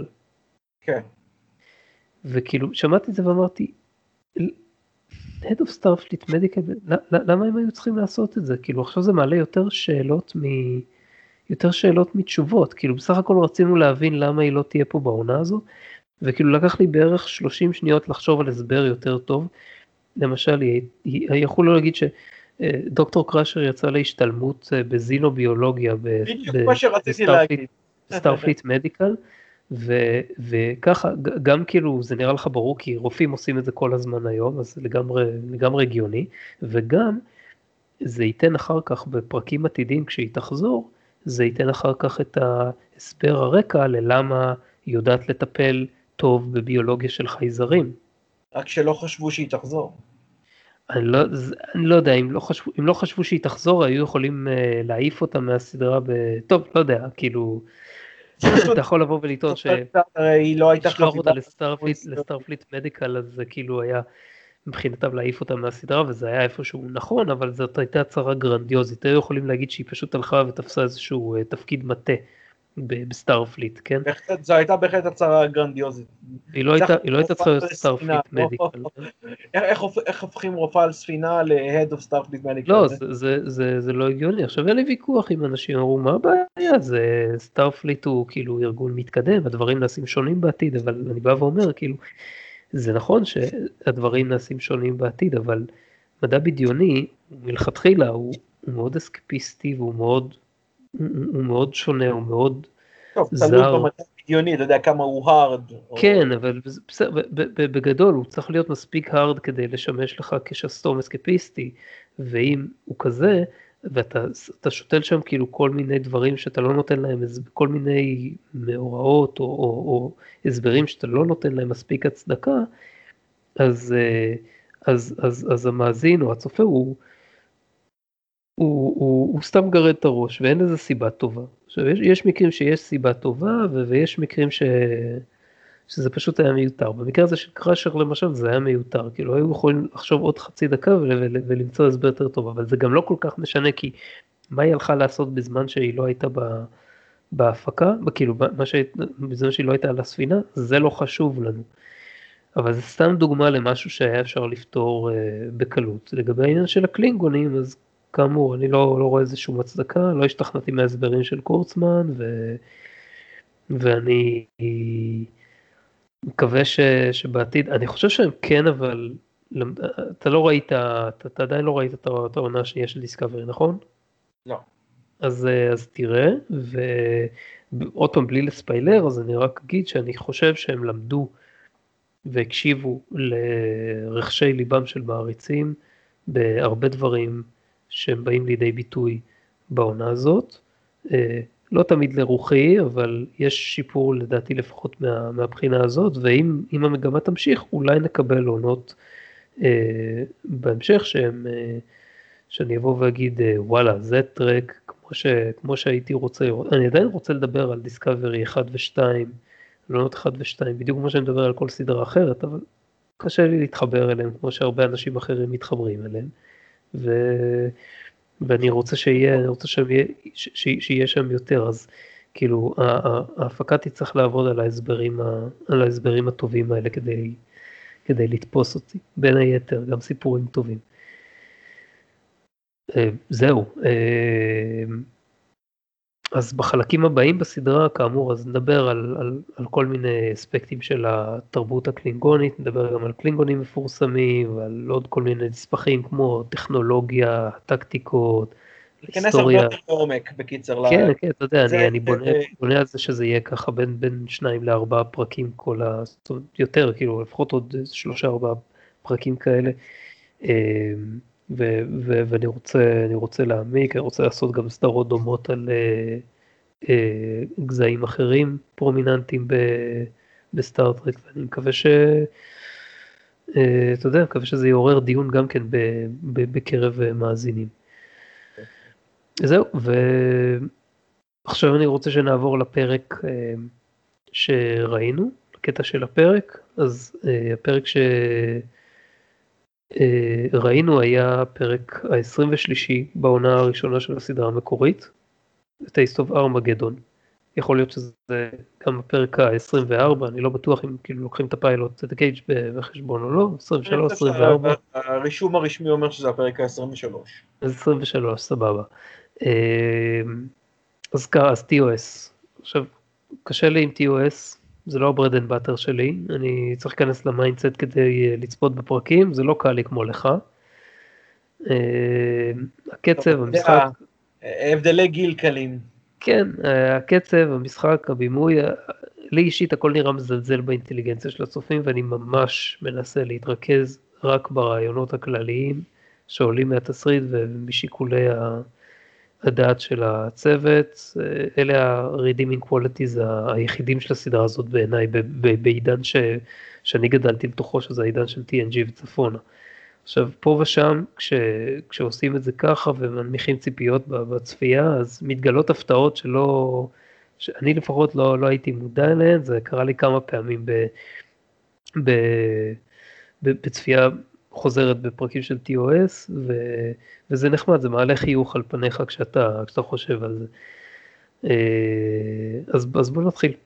בפרק הזה האנטרפרייז מגיעה לכוכב לכת שנקרא Eminiar 7 יחד עם דיפלומט שמתלווה אליהם, שאמור לכונן יחסים דיפלומטיים עם, ה, עם בני הכוכב הזה, וכבר מהשנייה שהוא נכנס בדלת של, ה, של הגשר, אז אתה מבין שהוא אחד מהבירוקרטים הדושבגים האלה שהולכים להיות את אורדס עם קירק, ו, ו, ו, וזה בדיוק הארכיטיפוס, נדמה לי שאפילו זה הראשון ממש שהוצג בסדר, זאת אומרת אם, אם אנחנו נקשר את זה לפרק שעשינו על אדמירלים, בפרק הקודם, אז uh, הוא לא היה אדמירל אמנם, אבל הוא היה כאילו טיפוס שמחלק פקודות לקירק ו- ו- ופועל לכאורה בחוסר היגיון משווע, אז תכף אה, נתייחס לזה. בכל מקרה, okay. אז uh, במשך 50 שנה לא שמעו מה, מהכוכב הזה, הייתה ספינה ואליאנט שלפני, USS ואליאנט שלפני 50 שנה מהזמן שהפרק קורה, היא הגיעה לכוכב הזה מיניאר והיא שלחה איזה אה, איזה ריפורט אה, לגביהם, ואז הספינה פשוט נעלמה, הפסיקה לדווח והניחו שהיא, אה, שהיא הושמדה. עכשיו הם מגיעים לסביבות, האנטרפרייז מגיע לסביבות הכוכב והם שולחים hailing frequencies וזה, ולא עונים להם משם, חוץ מזה שולחים להם מסר אחד, תתרחקו, אל תנסו לנחות כאן. עכשיו הדיפלומט הזה, השגריר רוברט פוקס, הוא מתעקש שהם, אה, זה כאילו, זה, זה כאילו הוא מבחינתו בא בשליחות, לא מעניין אותו אזהרות, לא מעניין אותו שום דבר, הוא רוצה לכונן יחסים דיפלומטיים והוא לא יעזוב עד שזה יקרה, הוא מתעקש וקירק אומר לו שהוא צריך לצאת אה, לשטח שם בשביל לאבטח את המקום לפני שהוא מגיע, כי הוא לא יכול לשלוח את הדיפלומט סתם ככה, אז הוא יוצא לשם עם אה, ספוק ועוד חוליה של מאבטחים.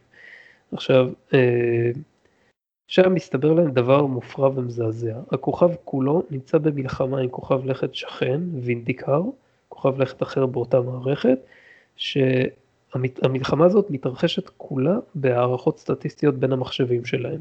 ואחר, ו, ו, ואז כאילו הם עושים הערכות סטטיסטיות המחשבים, עושים כאילו מתקפה וירטואלית, ולאחר כל מתקפה וירטואלית כזאת הם מקבלים דיווח של מי וכמה אנשים צריכים ללכת מרצונם לפירוק, כלומר השמדה, זאת אומרת הם הם מתו כאילו, לכאורה נפגעו. עכשיו, משחק צוללות אה, עם... משחק אה, צוללות ש, ש, שבסופו של דבר אתה צריך כאילו לכרות לעצמך אצבע על כל צוללת ש...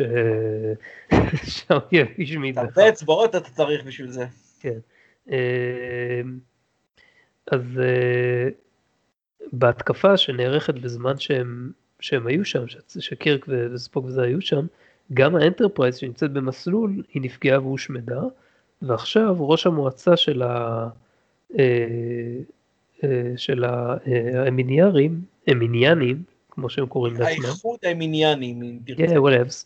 אה, הוא אומר להם, הוא דורש מצוות הספינה להשתגר לשם כדי שיפרקו גם אותם, כדי לכבד את ההסכם שעומד בבסיס המלחמה הזאת.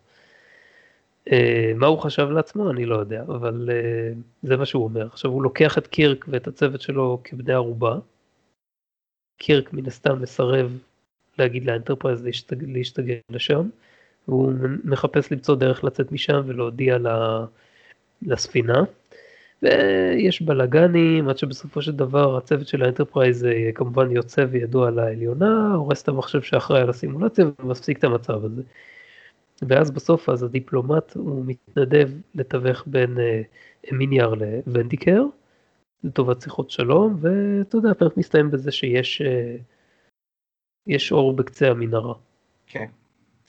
עכשיו הסיבה שרציתי שנצפה בפרק הזה, זה ככה במקור לפני שנים כשנתקלתי בו, הרעיון של מלחמה כזאת שבה מחשבים משחקים ביניהם סטטיסטית והתוצאות של המשחק שלהם צריכות מאוד אה, מתקדם.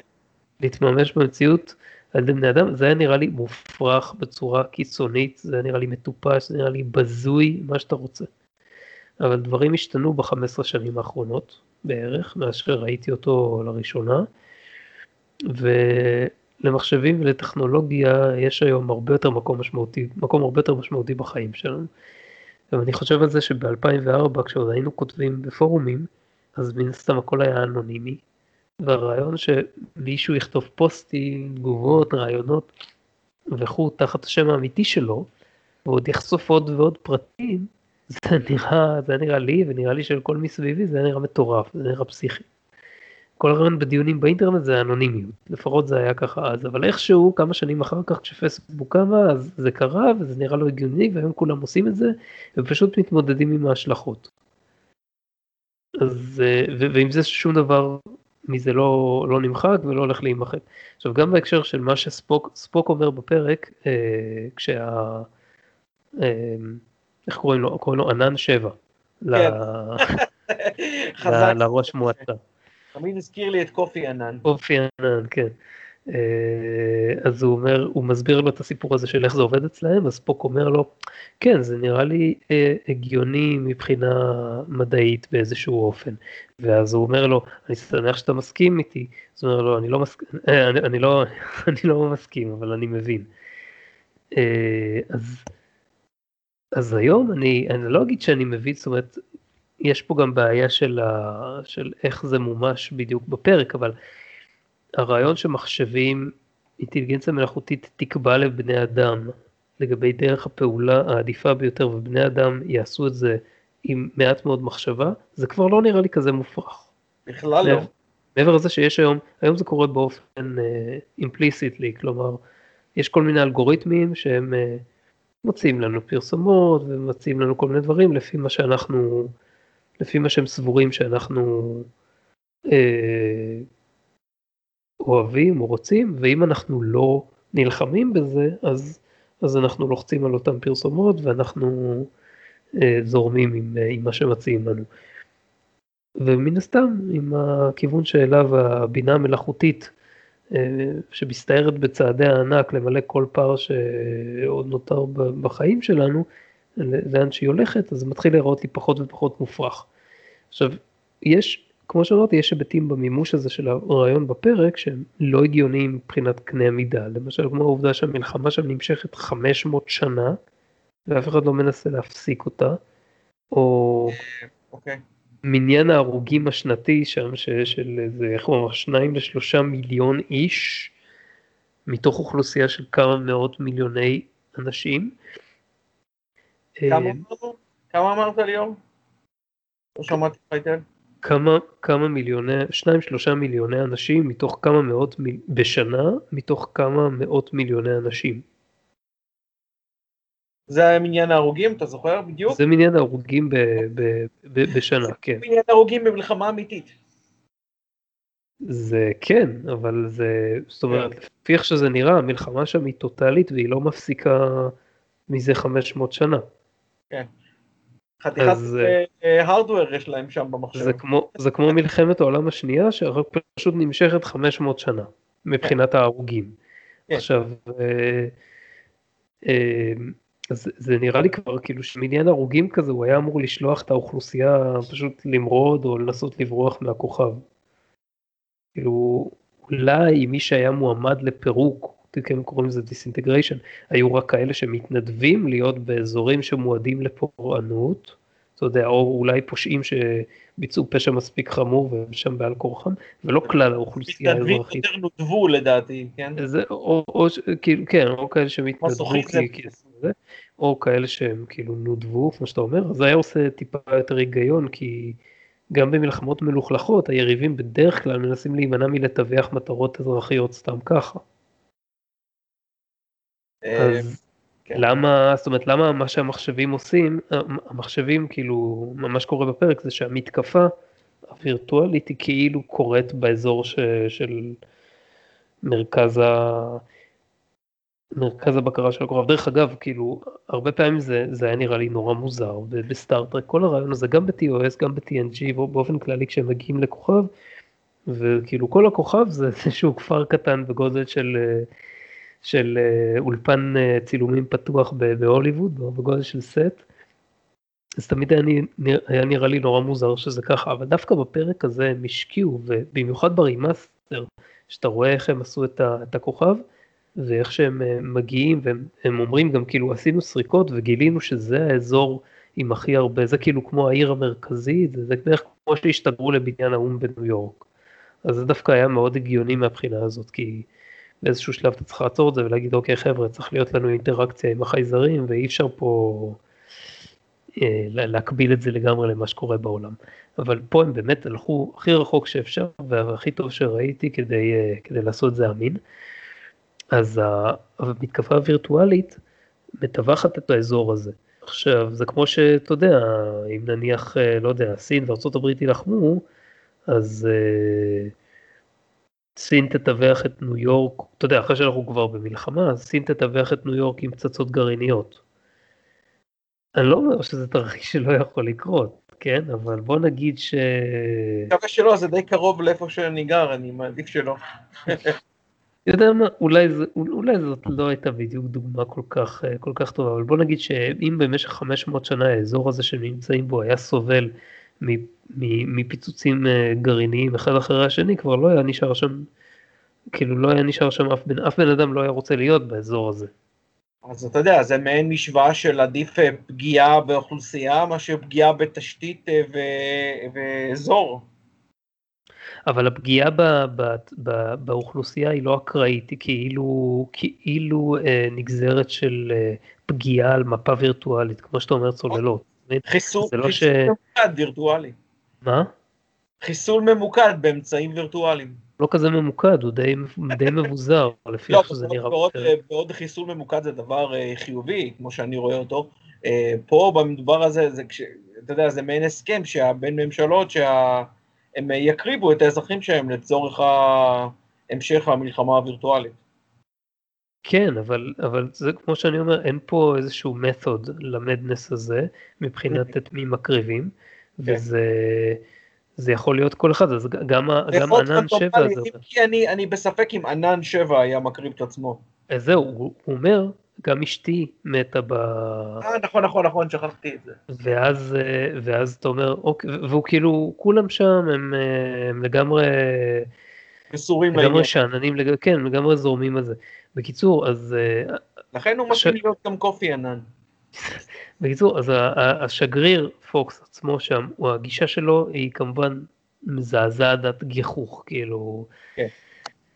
זה גם אומר לנו משהו על יחסי הכוחות בין הדרג הדיפלומטי לדרג של Starfleet בפדרציה, אני זוכר שרצית להגיד משהו על זה. בהתחלה, תסיים את הנקודה ואז אני אגיב, רציתי להגיד מה שרציתי להגיד עליו.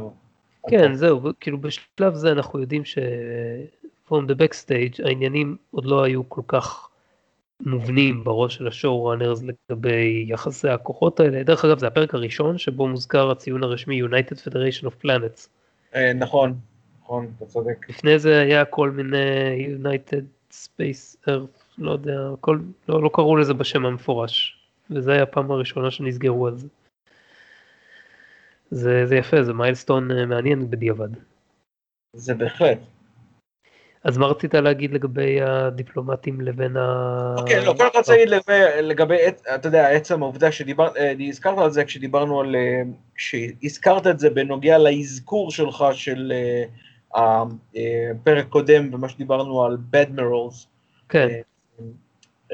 אדמי, איך קראת לזה? רדמירלים או אדמיראים.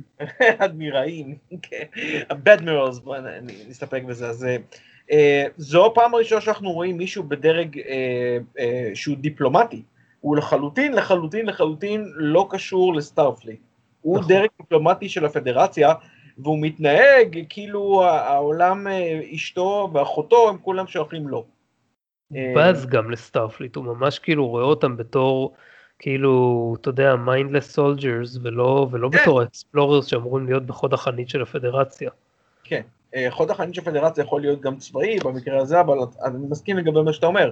הדרך היהירה משהו, מעבר ל mindless וכל הדברים האלה, שזה כבר עניין של תוצאה, אבל אה, הדרך היהירה שהוא מתנהג מלכתחילה היא, היא מאוד מאוד מפתיעה. הייתה מתקשר בצורה מעניינת אם היינו יכולים לראות עוד נציגים כאלה, אבל אני לא חושב, אני, אני מנסה להיזכר, ואני לא, לא זוכר שראיתי עוד נציגים אזרחיים, אם נקרא לזה אזרחיים, אה, שהם לא צבאיים, כן, אוקיי? שהם לא חלק מ Starfleet עצמו, כלומר לא, לא קציני מטה, אתה יודע, flag, flag officers, שזה אדמירלים למיניהם, אתה יודע, מ commodore vice admiral ועד fleet admiral, כל הדברים האלה, אלא אנשים שהם, היחידים שראינו הרי זה נשיא הפדרציה, שאתה יודע, אתה מנסה להבין שנשיא הפדרציה, בתור הסמכות שמתנהלת, ויש לה, יש לה מן הסתם את השליטה כגוף פוליטי שיש לו את השליטה על הגוף הצבאי, זה הגיוני, אבל זה נשיא, כן? אמ, וזה, הוא היחיד שראינו, כאילו ראינו אחרי זה, אני זוכר, יש עוד אמבסדרס, אבל בדרך כלל ההתנהלות ביניהם ובין הדרגות של הקצונה היא הרבה יותר, איך נקרא לזה, הדדית. מה, amiable כזה? כאילו, או למה אתה מתכוון? לא, לא, מה, מה שאלת ליאור, אני אומר שההתנהלות בין, בין, בין ה ambassadors האחרים שאנחנו רואים לבין, אה, אה, לבין ה, ה, מקביליהם ב Starfleet היא הרבה יותר הדדית. אף אחד לא בא בצורה כזאת ומנחית פקודות. כן, יש, יש כאילו, יש יחסי עבודה מוסדרים ולא... אנחנו יודעים, יש, יש עוד אמבסדור פה, יש אפילו, איך קוראים לו, סארק האגדי הוא כמובן אמבסדור. ב, ב... כן, כן, יש, יש אמבסדור של ה... אמבסדור של ה... אה, כזה, בוא נגיד שאחרי שכבר יש יחסים דיפלומטיים עם בני גזעים אחרים זה הגיוני לשים שם שגריר אבל כן. לפי מה שאנחנו מבינים גם כמו ששגרירים היום שגרירים רוב השגרירים היום הם לא אלה שמנ, שמנהלים משאים ומתאים מדיניים. משא ומתן הם כאילו נמצאים שם אחרי שהיחסים הדיפלומטיים כבר כוננו אז נגיד מה שהיינו מצפים לראות בסטארטרק זה שהקפטן הוא גם הדיפלומט וזה גם באמת מה שקורה. או אדמירל. בסדר, אבל בדרך כלל הסדרה מתמקדת בקפטן של ספינה בתור הדרגה לא, לא, הכי, הכי גבוהה. אז, אה, אז היית, אנחנו כאילו מבינים שסטארפליט נתן לו את, ה, את הכוח, וכנראה שהדבר הזה לא היה מגובש אז, ואמרו כאילו, אוקיי, אולי נעשה איזה קלאש מדי פעם עם, אה, עם, בין דיפלומטים ובין הקפטן, כאילו כמו להראות שיש קלאש בין הדיפלומטיה לדרג הצבאי, אבל זאת אומרת, אם אנחנו... חוזרים לדיון שהיה לנו אז לגבי Starfleet צבא או לא, אז uh, אם רודנברי מבחינתו לא ראה את Starfleet כצבא, הוא היה חייב לבטל את, ה, את, ה, את הקונספט הזה, כי אם מראים דיפלומט זה אומר שהתפקיד של Starfleet הוא, הוא מחקרי גם, כן, אבל הוא יותר צבאי ממה שהוא דיפלומטי, וזה לא צריך להיות ככה מבחינתו של רודנברי, כאילו Starfleet צריך להיות גם הדרג הדיפלומטי ב, או ב first contact או בכל סוג של contact שהוא מגיע אליו במשימות שלו. לא צריך להיות גם דיפלומט על הספינה. אה, אבל, אה, אבל דווקא עם זה אני לא מסכים, אני חושב ש Starfleet בהיותו fleet אמור להיות יותר, אתה יודע, צי, צבאי, איך שתרצה לקרוא לזה מבחינה הזאתי. אני, אה, אני דווקא חושב שהפדרציה הרי היא, לא, היא יותר מרק Starfleet. טוב, בסדר, אתה יודע, זה נכון, אבל uh, אני, אני חושב שאנחנו בסופו של דבר לא רואים כל כך eye to eye לגבי, ה, לגבי התפקיד של Starfleet או לגבי האופי של Starfleet מאז אותו דיון שהיה לנו.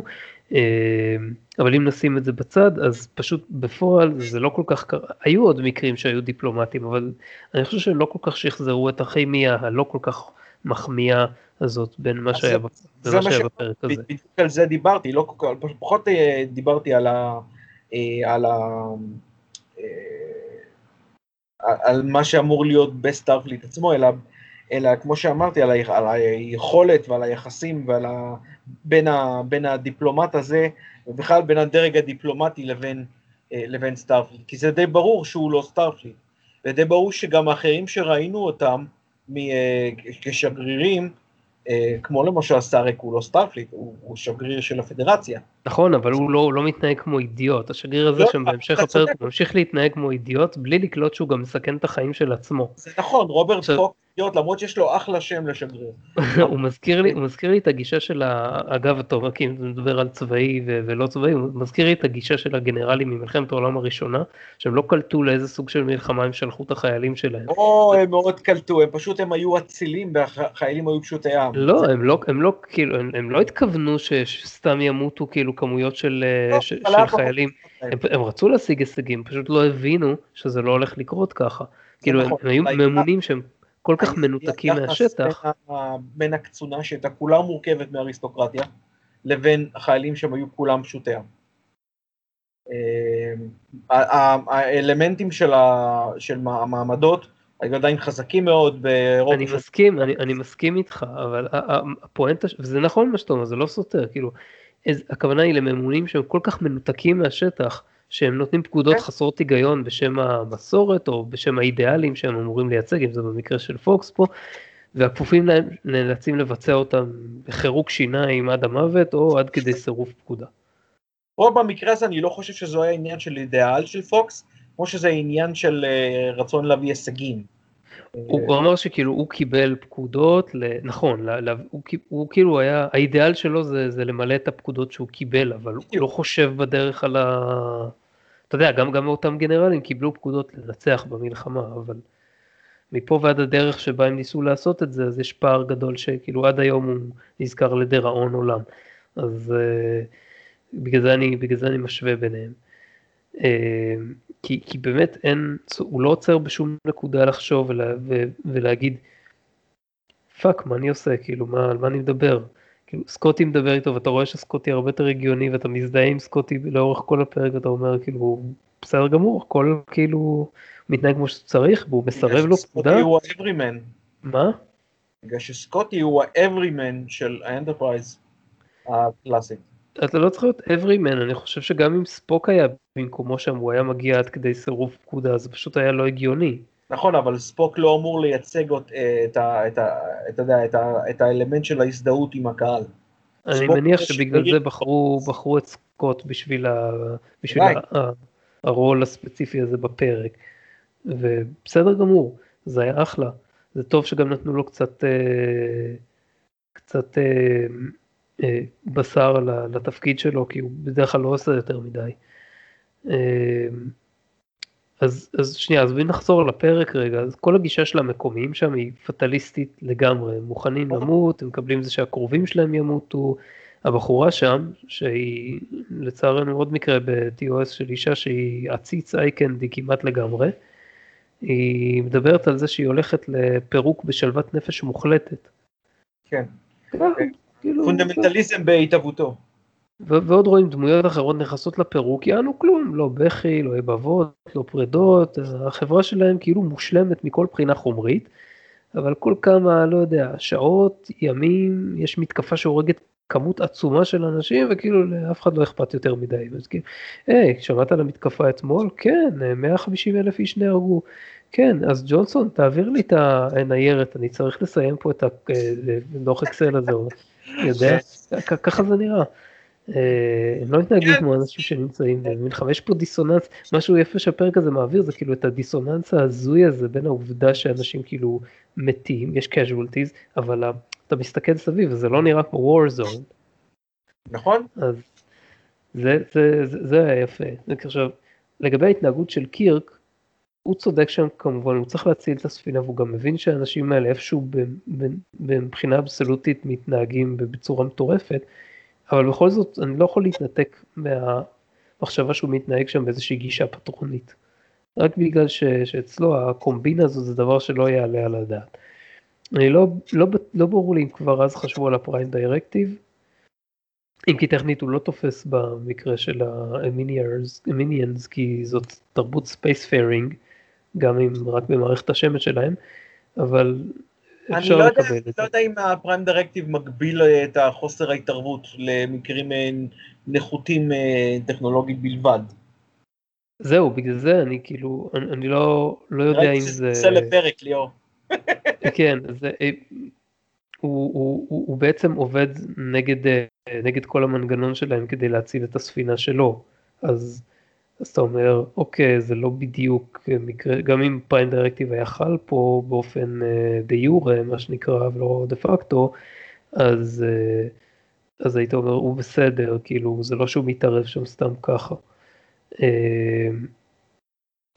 אבל אתה יודע, אולי, לא יודע, אני מניח שאם זה היה פיקארד, אז הוא כנראה היה, הוא כנראה משכנע את, ה, משכנע את הראש מועצה הזה בדיבורים, למה הוא צריך לשחרר אותם ולפתוח בשיחות עם ה... עם ה Vendikars בלי כל ההוא של כל הסצנות, סצנות אה, ההתכתשויות אה, האלה שם. אה, אני לא זוכר, אתה זוכר אם הם נהרגו למעשה מישהו מהצוות של ה Enterprise? לא, זה היה ממש מפתיע, כי אתה יודע, היו שם, היו שם שני, מאבטחים ועוד סמלת yeoman שלא עושה כלום, אבל לפחות היא הייתה אסיאתית, אז יש לך פה קצת ייצוג. אה, לא יכולו להרוג אסיאתית, אז אתה יודע, זה היה אחרי... לא, לא, נראה לי שאז הייתה להם בעיה לעשות את זה, כאילו. אה, אבל אף כולם, כולם שרדו, זה היה מדהים, אני כאילו כל הזמן חיכיתי שישלחו אחד מהם לפירוק. זהו, עוד בפרק כזה זה מתבקש שימות איזה redshirt אחד. ואיכשהו הם יצאו מזה, יכול להיות שבגלל שאיפשהו באמצע הפרק הם החליפו את המדים שלהם לתלבושות של ה security persons. זה מה שקורה, זהו, זה העניין. הם היו צריכים יוניון חזק יותר. חזק. אז אה, זהו, בקיצור, שאר הפרק הוא מתחלק בין דיבורים מדיבורים שונים בין ראש המועצה לשגריר, לקירי, לסקוטי וזה. וכמה סבבים של החלפת מהלומות מגושמות כאלה, עד שמגיע הסוף, שאתה מחכה לו כבר והוא נמרח ונמרח, ובסוף קירק מפוצץ להם את המחשב, וזה מכריח אותם לשבת לשולחן הדיונים. מה, אז אני מעדיף את הגישה הזו על פני, על פני, השכ... על פני הדברת שכנועים של פיקארד. אז בסדר, אבל כאילו זה, זה היה... זה... אני חייב להגיד לגבי הקטע של מפוצץ את המחשב, אז זה כאילו, בשנות ה-60 זה היה נראה לאנשים, ככה, ככה תפסו את זה, אז גם כמחשבים זה משהו שהוא יש לו מקום צודק, מאוד ספציפי. אותם. מחשבים ו... מפחידים אותם, בוא נפוצץ אותו. מחשבים מפחידים אותם, מחשב, כאילו יש קו הפרדה מאוד מאוד ברור בסטארט-טרק בין האדם והאינטליגנציה המלאכותית, האדם, וה... יש, יש בו משהו מיוחד, יש בו איזשהו גרעין. זה נקודה מאוד יפה ליאור, זה הולך ומתעמם עם השנים, אבל זה נקודה כן, מאוד יפה שאתה מעלה. זה, זה הולך ומתעמם כי ככה, כי לשם המציאות הולכת. ואני נכון. מאוד מקווה, כאילו אם יש פספוס אחד ענק של סטאר טרק מבחינת חיזוי העתיד זה בקטע הזה. לא, לא, עצם קיומו של דאטה לדעתי זה, זה, זה כבר ה... והבורג, שבעצם זה, אתה יודע, זה הגשמה של המיזוג, אם כי הכפול. אבל הבורג, הבורג זה כאילו משיג את כל מה שרע במיזוג הזה. חוץ מזה שהבורג הם לא ממש אינטליגנציה ממוחשבת. אבל מצד שני יש לך את דאטה שהוא ההתגלמות של האינטליגנציה המלאכותית. שהיא, אתה יודע, קרובה ככל האפשר לאדם. אבל אז מה, אבל כאילו מה אומרים לך, הדאטה, הדאטה הוא רוצה להיות אנושי. נכון. לא, הוא לא רוצה, זה לא שהבני האנוש רוצים להיות מכונות, אין שאיפה כזאת, הם מרגישים שהם מושלמים ביחס אליו, והוא לא, צריך להתקרב אליהם. שבני האדם של המאה ה-24 הם, הם הרבה יותר מושלמים ממה שאנחנו יכולים לחשוב ולקוות. זו התקדמות של בני האדם. ולכן השאיפה שלו להיות אנושית זה לא להיות אנושית, זה לא להיות בן אדם של המאה ה-20, או אפילו של תחילת המאה ה-21, זה להיות הבן אדם של... זה נקודה מעניינת מה, מה שאתה אומר, אבל כאילו מבחינת, אם אני משווה את זה למה שקורה בפרק הזה, ובכלל בסטארט-טרק מבחינת מחשבים והמקום שלהם, אז בגדול מחשבים, אוקיי, כבדהו וחשדהו, כאילו לא, אתה יודע, AI זה דבר שצריך להיזהר ממנו. זה נכון. ככה לאורך, אה, זה ככה לאורך, אני חושב שזה הולך להשתנות, אין ברירה, זה יהיה חייב להשתנות כדי לייצג עתיד שנראה לנו היום סביר. אה, אבל בינתיים לא יודע, כאילו בדיסקאברי, אני לא רוצה לדבר עוד, אני לא רוצה ספיילר לגבי דיסקאברי, אבל גם בגלל שדיסקאברי מתרחשת בעבר, אז אני לא רואה איך הם מממשים חזון כזה בסדרה. אפשר, לא יודע, אולי בפיקארד נופתע ונקבל חזון מאוד מקורי ורענן של איך, אה, איך AI משתלב בעתיד בצורה שהיא לא מפחידה ופותרת הרבה מהבעיות שאנחנו מסתכלים עליהם כיום. לא חושב שהדבר הזה יהיה בראש מעיינם של הכותבים, ופה פה, בניגוד למה שאמרתי קודם, זה לא עניין של... שאני לא, מקט... לא, לא עושה הבחנה קטגורית אם זה טוב או רע שהם לא מסתכלים על זה, אני חושב שזה פשוט לא יהיה העניין של הסדרה הזו, להפך, הסדרה הזו הולכת עמוק, נראה ככה לתוך ההרהורים ומעמקי אה, ליבו ומחשבותיו של פיקארד, אז אה, ההשתלבות הטכנולוגית זה נראה לי, לא, לא, לא, לא, נראה לי תהיה מאבני התווך או עמודי התווך, איך שתרצה לקרוא לזה, של הסדרה הזאת. טוב, אה, אתה יודע, אי אפשר לדעת, ואם זה לא יהיה פיקארד, נקווה שזה יהיה משהו עתידני. אני רוצה לסיים בכמה... רגע, רגע, לפני כן. שאתה מסיים, אני חייב להגיד שמהפרק הזה יש ציטוט שהוא ה understatement אה, והנונשלנטיות וה matter of fact של ספוק, משפט שהוא אומר לגבי כשהם רואים את ה... כשנכנסים למכונה, הוא אומר, אה, כשהוא רואה את התחנה שלו, disintegration, הוא אומר, an entrance captain, but no exit. They go in, but they do not come out. יואו, כן, ראיתי את זה ואמרתי, למה הוא מרגיש צורך to spell it out to him, כאילו, זה היה משהו ש... זה היה משהו מאוד נפוץ בסדרות בשנות ה-60, כאילו הצופים היו עם איי-קיו של, לא יודע, איזה 50 לא, לא, אבל הדרך שבה הוא אומר את זה, אולי הוא חושב שבני אדם כאילו כל כך טיפשים שהוא חייב להסביר את זה לקירק, אחרת אין סיכוי שהוא יבין שזה, הרי מה זה בסך הכל, זה כאילו, זה כאילו, זה כאילו טרנספורטר שהיציאה שלו זה בחלל, או סתם כאילו משגר אותך אל הכלום, לא, לא, לא ממחזר אותך.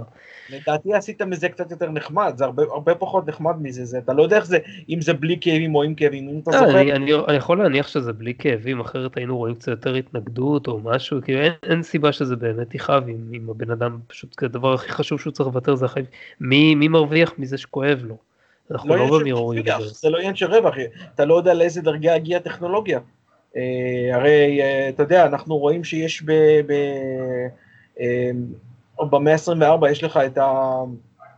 כשדאטה מוחזק על ידי אספן, קיבה ספאג'ו, אם אתה זוכר בפרק The Most Toys, כן. אז שם אחד מה, מהדיסרפטור שנקרא ורון T, שזה, שאתה מרגיש, אתה מת בייסורים נוראים. בסדר, אני לא אומר שלא מפתחים דברים כאלה, אבל אני רק אומר שבפרק הזה לא הייתה להם סיבה להשתמש במשהו כזה.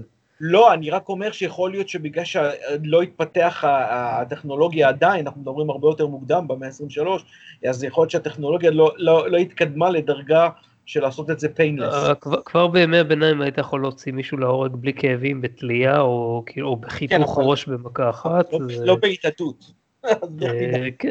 טוב, לא, לגבי משפטים, אז כאילו אהבתי את המשפט שם של ספוק, שהוא, כשהוא מפוצץ את, ה, את התא הזה של הדיסינטגריישן, והשגריר נמצא מאחוריו, אז הוא אומר לו, השגריר אומר לו משהו כמו what are you doing, ואז uh, ספוק אומר לו, implementing, מיישם סוג מסוים של דיפלומטיה, אדוני. אתה יכול להגיד את זה באנגלית, בסדר. לא, רציתי כאילו, כן. Uh, implementing a certain kind of diplomacy, sir. אתה מבין? אז אה, זה יפה, כאילו, איפשהו לא היית מצפה ולא מצפה לשמוע את זה מספוק. אבל המשפט שהוא ללא ספק, אה, לדעתי, הכי חשוב בפרק, זה משפט שקירק אמר, בסוף הוא אמר כאילו, בגדול, אני מתמצת את זה קצת, אנחנו רצחניים בדרך כלל, יש לנו killer instinct בדיוק לכם, אבל כל מה שאנחנו צריכים אה, לחשוב עליו, זה כאילו, איך אני הולך לא להרוג היום? איך אני הולך לעבור את היום בלי להרוג? אה, כן, כן, נכון, אה, משהו זה היה כמו, we can admit we're killers, but we're not going to kill today. זה משפט, זה משפט. ממש חכם כשאתה חושב על זה, משפט שכאילו הלוואי שסטארטרק היה קצת יותר, אה, קצת קצת יותר זוכר את זה לדעתי, כי בסדר, אתה, אתה, יכול להגיד עד מחר שכאילו יש מצבים שבהם, אה, יש מצבים שבהם אתה חייב להרוג כדי להגן על עצמך, ובחיים של, לא יודע, Starfleet officer, אז. זה מגיע... זה מגיע לעיתים, לעיתים מאוד קרובות והכל, אבל אתה, אתה כאילו, אם אתה לא תטרח לחשוב על איך אתה יכול להימנע מזה, אם אתה רק תחפש את זה, אז אתה כאילו תהיה כהה, כהה חושים, ואז אולי אתה באמת תגיע למצב שבו אתה עומד בראש מועצה, וזה ששניים שלושה מיליון אנשים אה, מה... מה, מהעם שלך מתים כל שנה במלחמה וירטואלית, לא מניע אותך לפעולה של כאילו אולי נחפש דרך להפסיק את זה, אולי נדבר עם הוונדיקרס, אז אה, זהו, זה מה שרציתי להגיד. אה, כן, אה, זה אחד מהמשפטים שמראים שקירק הוא הרבה הרבה יותר מפותח ומגוון ומתוחכם מאשר מה שמייחסים לו. לגמרי, לגמרי. זה כשאני אומר שיש את ההפתעות הקטנות האלה, אז זה זה, כי לפעמים אנחנו שוכחים את זה ונתקעים על התדמית שלו. מאוד אוהב קרק, תמיד היה הקפטן האהוב עליי. אז זהו, אז uh, סיימנו את החלק הזה של הפרק והגענו לסיומו של הפרק שלנו. אז uh, למי שלא זוכר אני רוצה להזכיר שאנחנו נמצאים גם ביוטיוב, בספוטיפיי, ב Castbox, ב Podcast Addict, וכן עדיין עובדים על הקטע הזה של יוטיוב, של iTunes, אבל יש שם כל מיני בעיות טכניות שעדיין צריך לפתור, אז לא נראה שזה יקרה בקרוב. בכל מקרה יש גם אפשרות לפנות אלינו במייל בכתובת אסים assim.this שטרודל gmail.com יש לנו את הדף אסים אלי דיס בפייסבוק אפשר לפנות להשאיר אה, הערות תגובות שאלות וכולי מאוד נשמח נשמח לשמוע מאנשים כן מאוד נשמח אם, אם תפנו אלינו וזהו זה היה כל היום. מצטער שלא היה פרק בשבוע הקודם, אה, זה פשוט לא יסתדר, זה יקרה לפעמים, אנחנו עד כמה שננסה לעבוד על פרק בשבוע, אה, לפעמים החיים אה, יפריעו לנו באמצע. אז, אז תודה רבה שהקשבתם, תודה רבה אלכס. תודה רבה לך ליאור. ונתראה בפרק הבא, ביי ביי.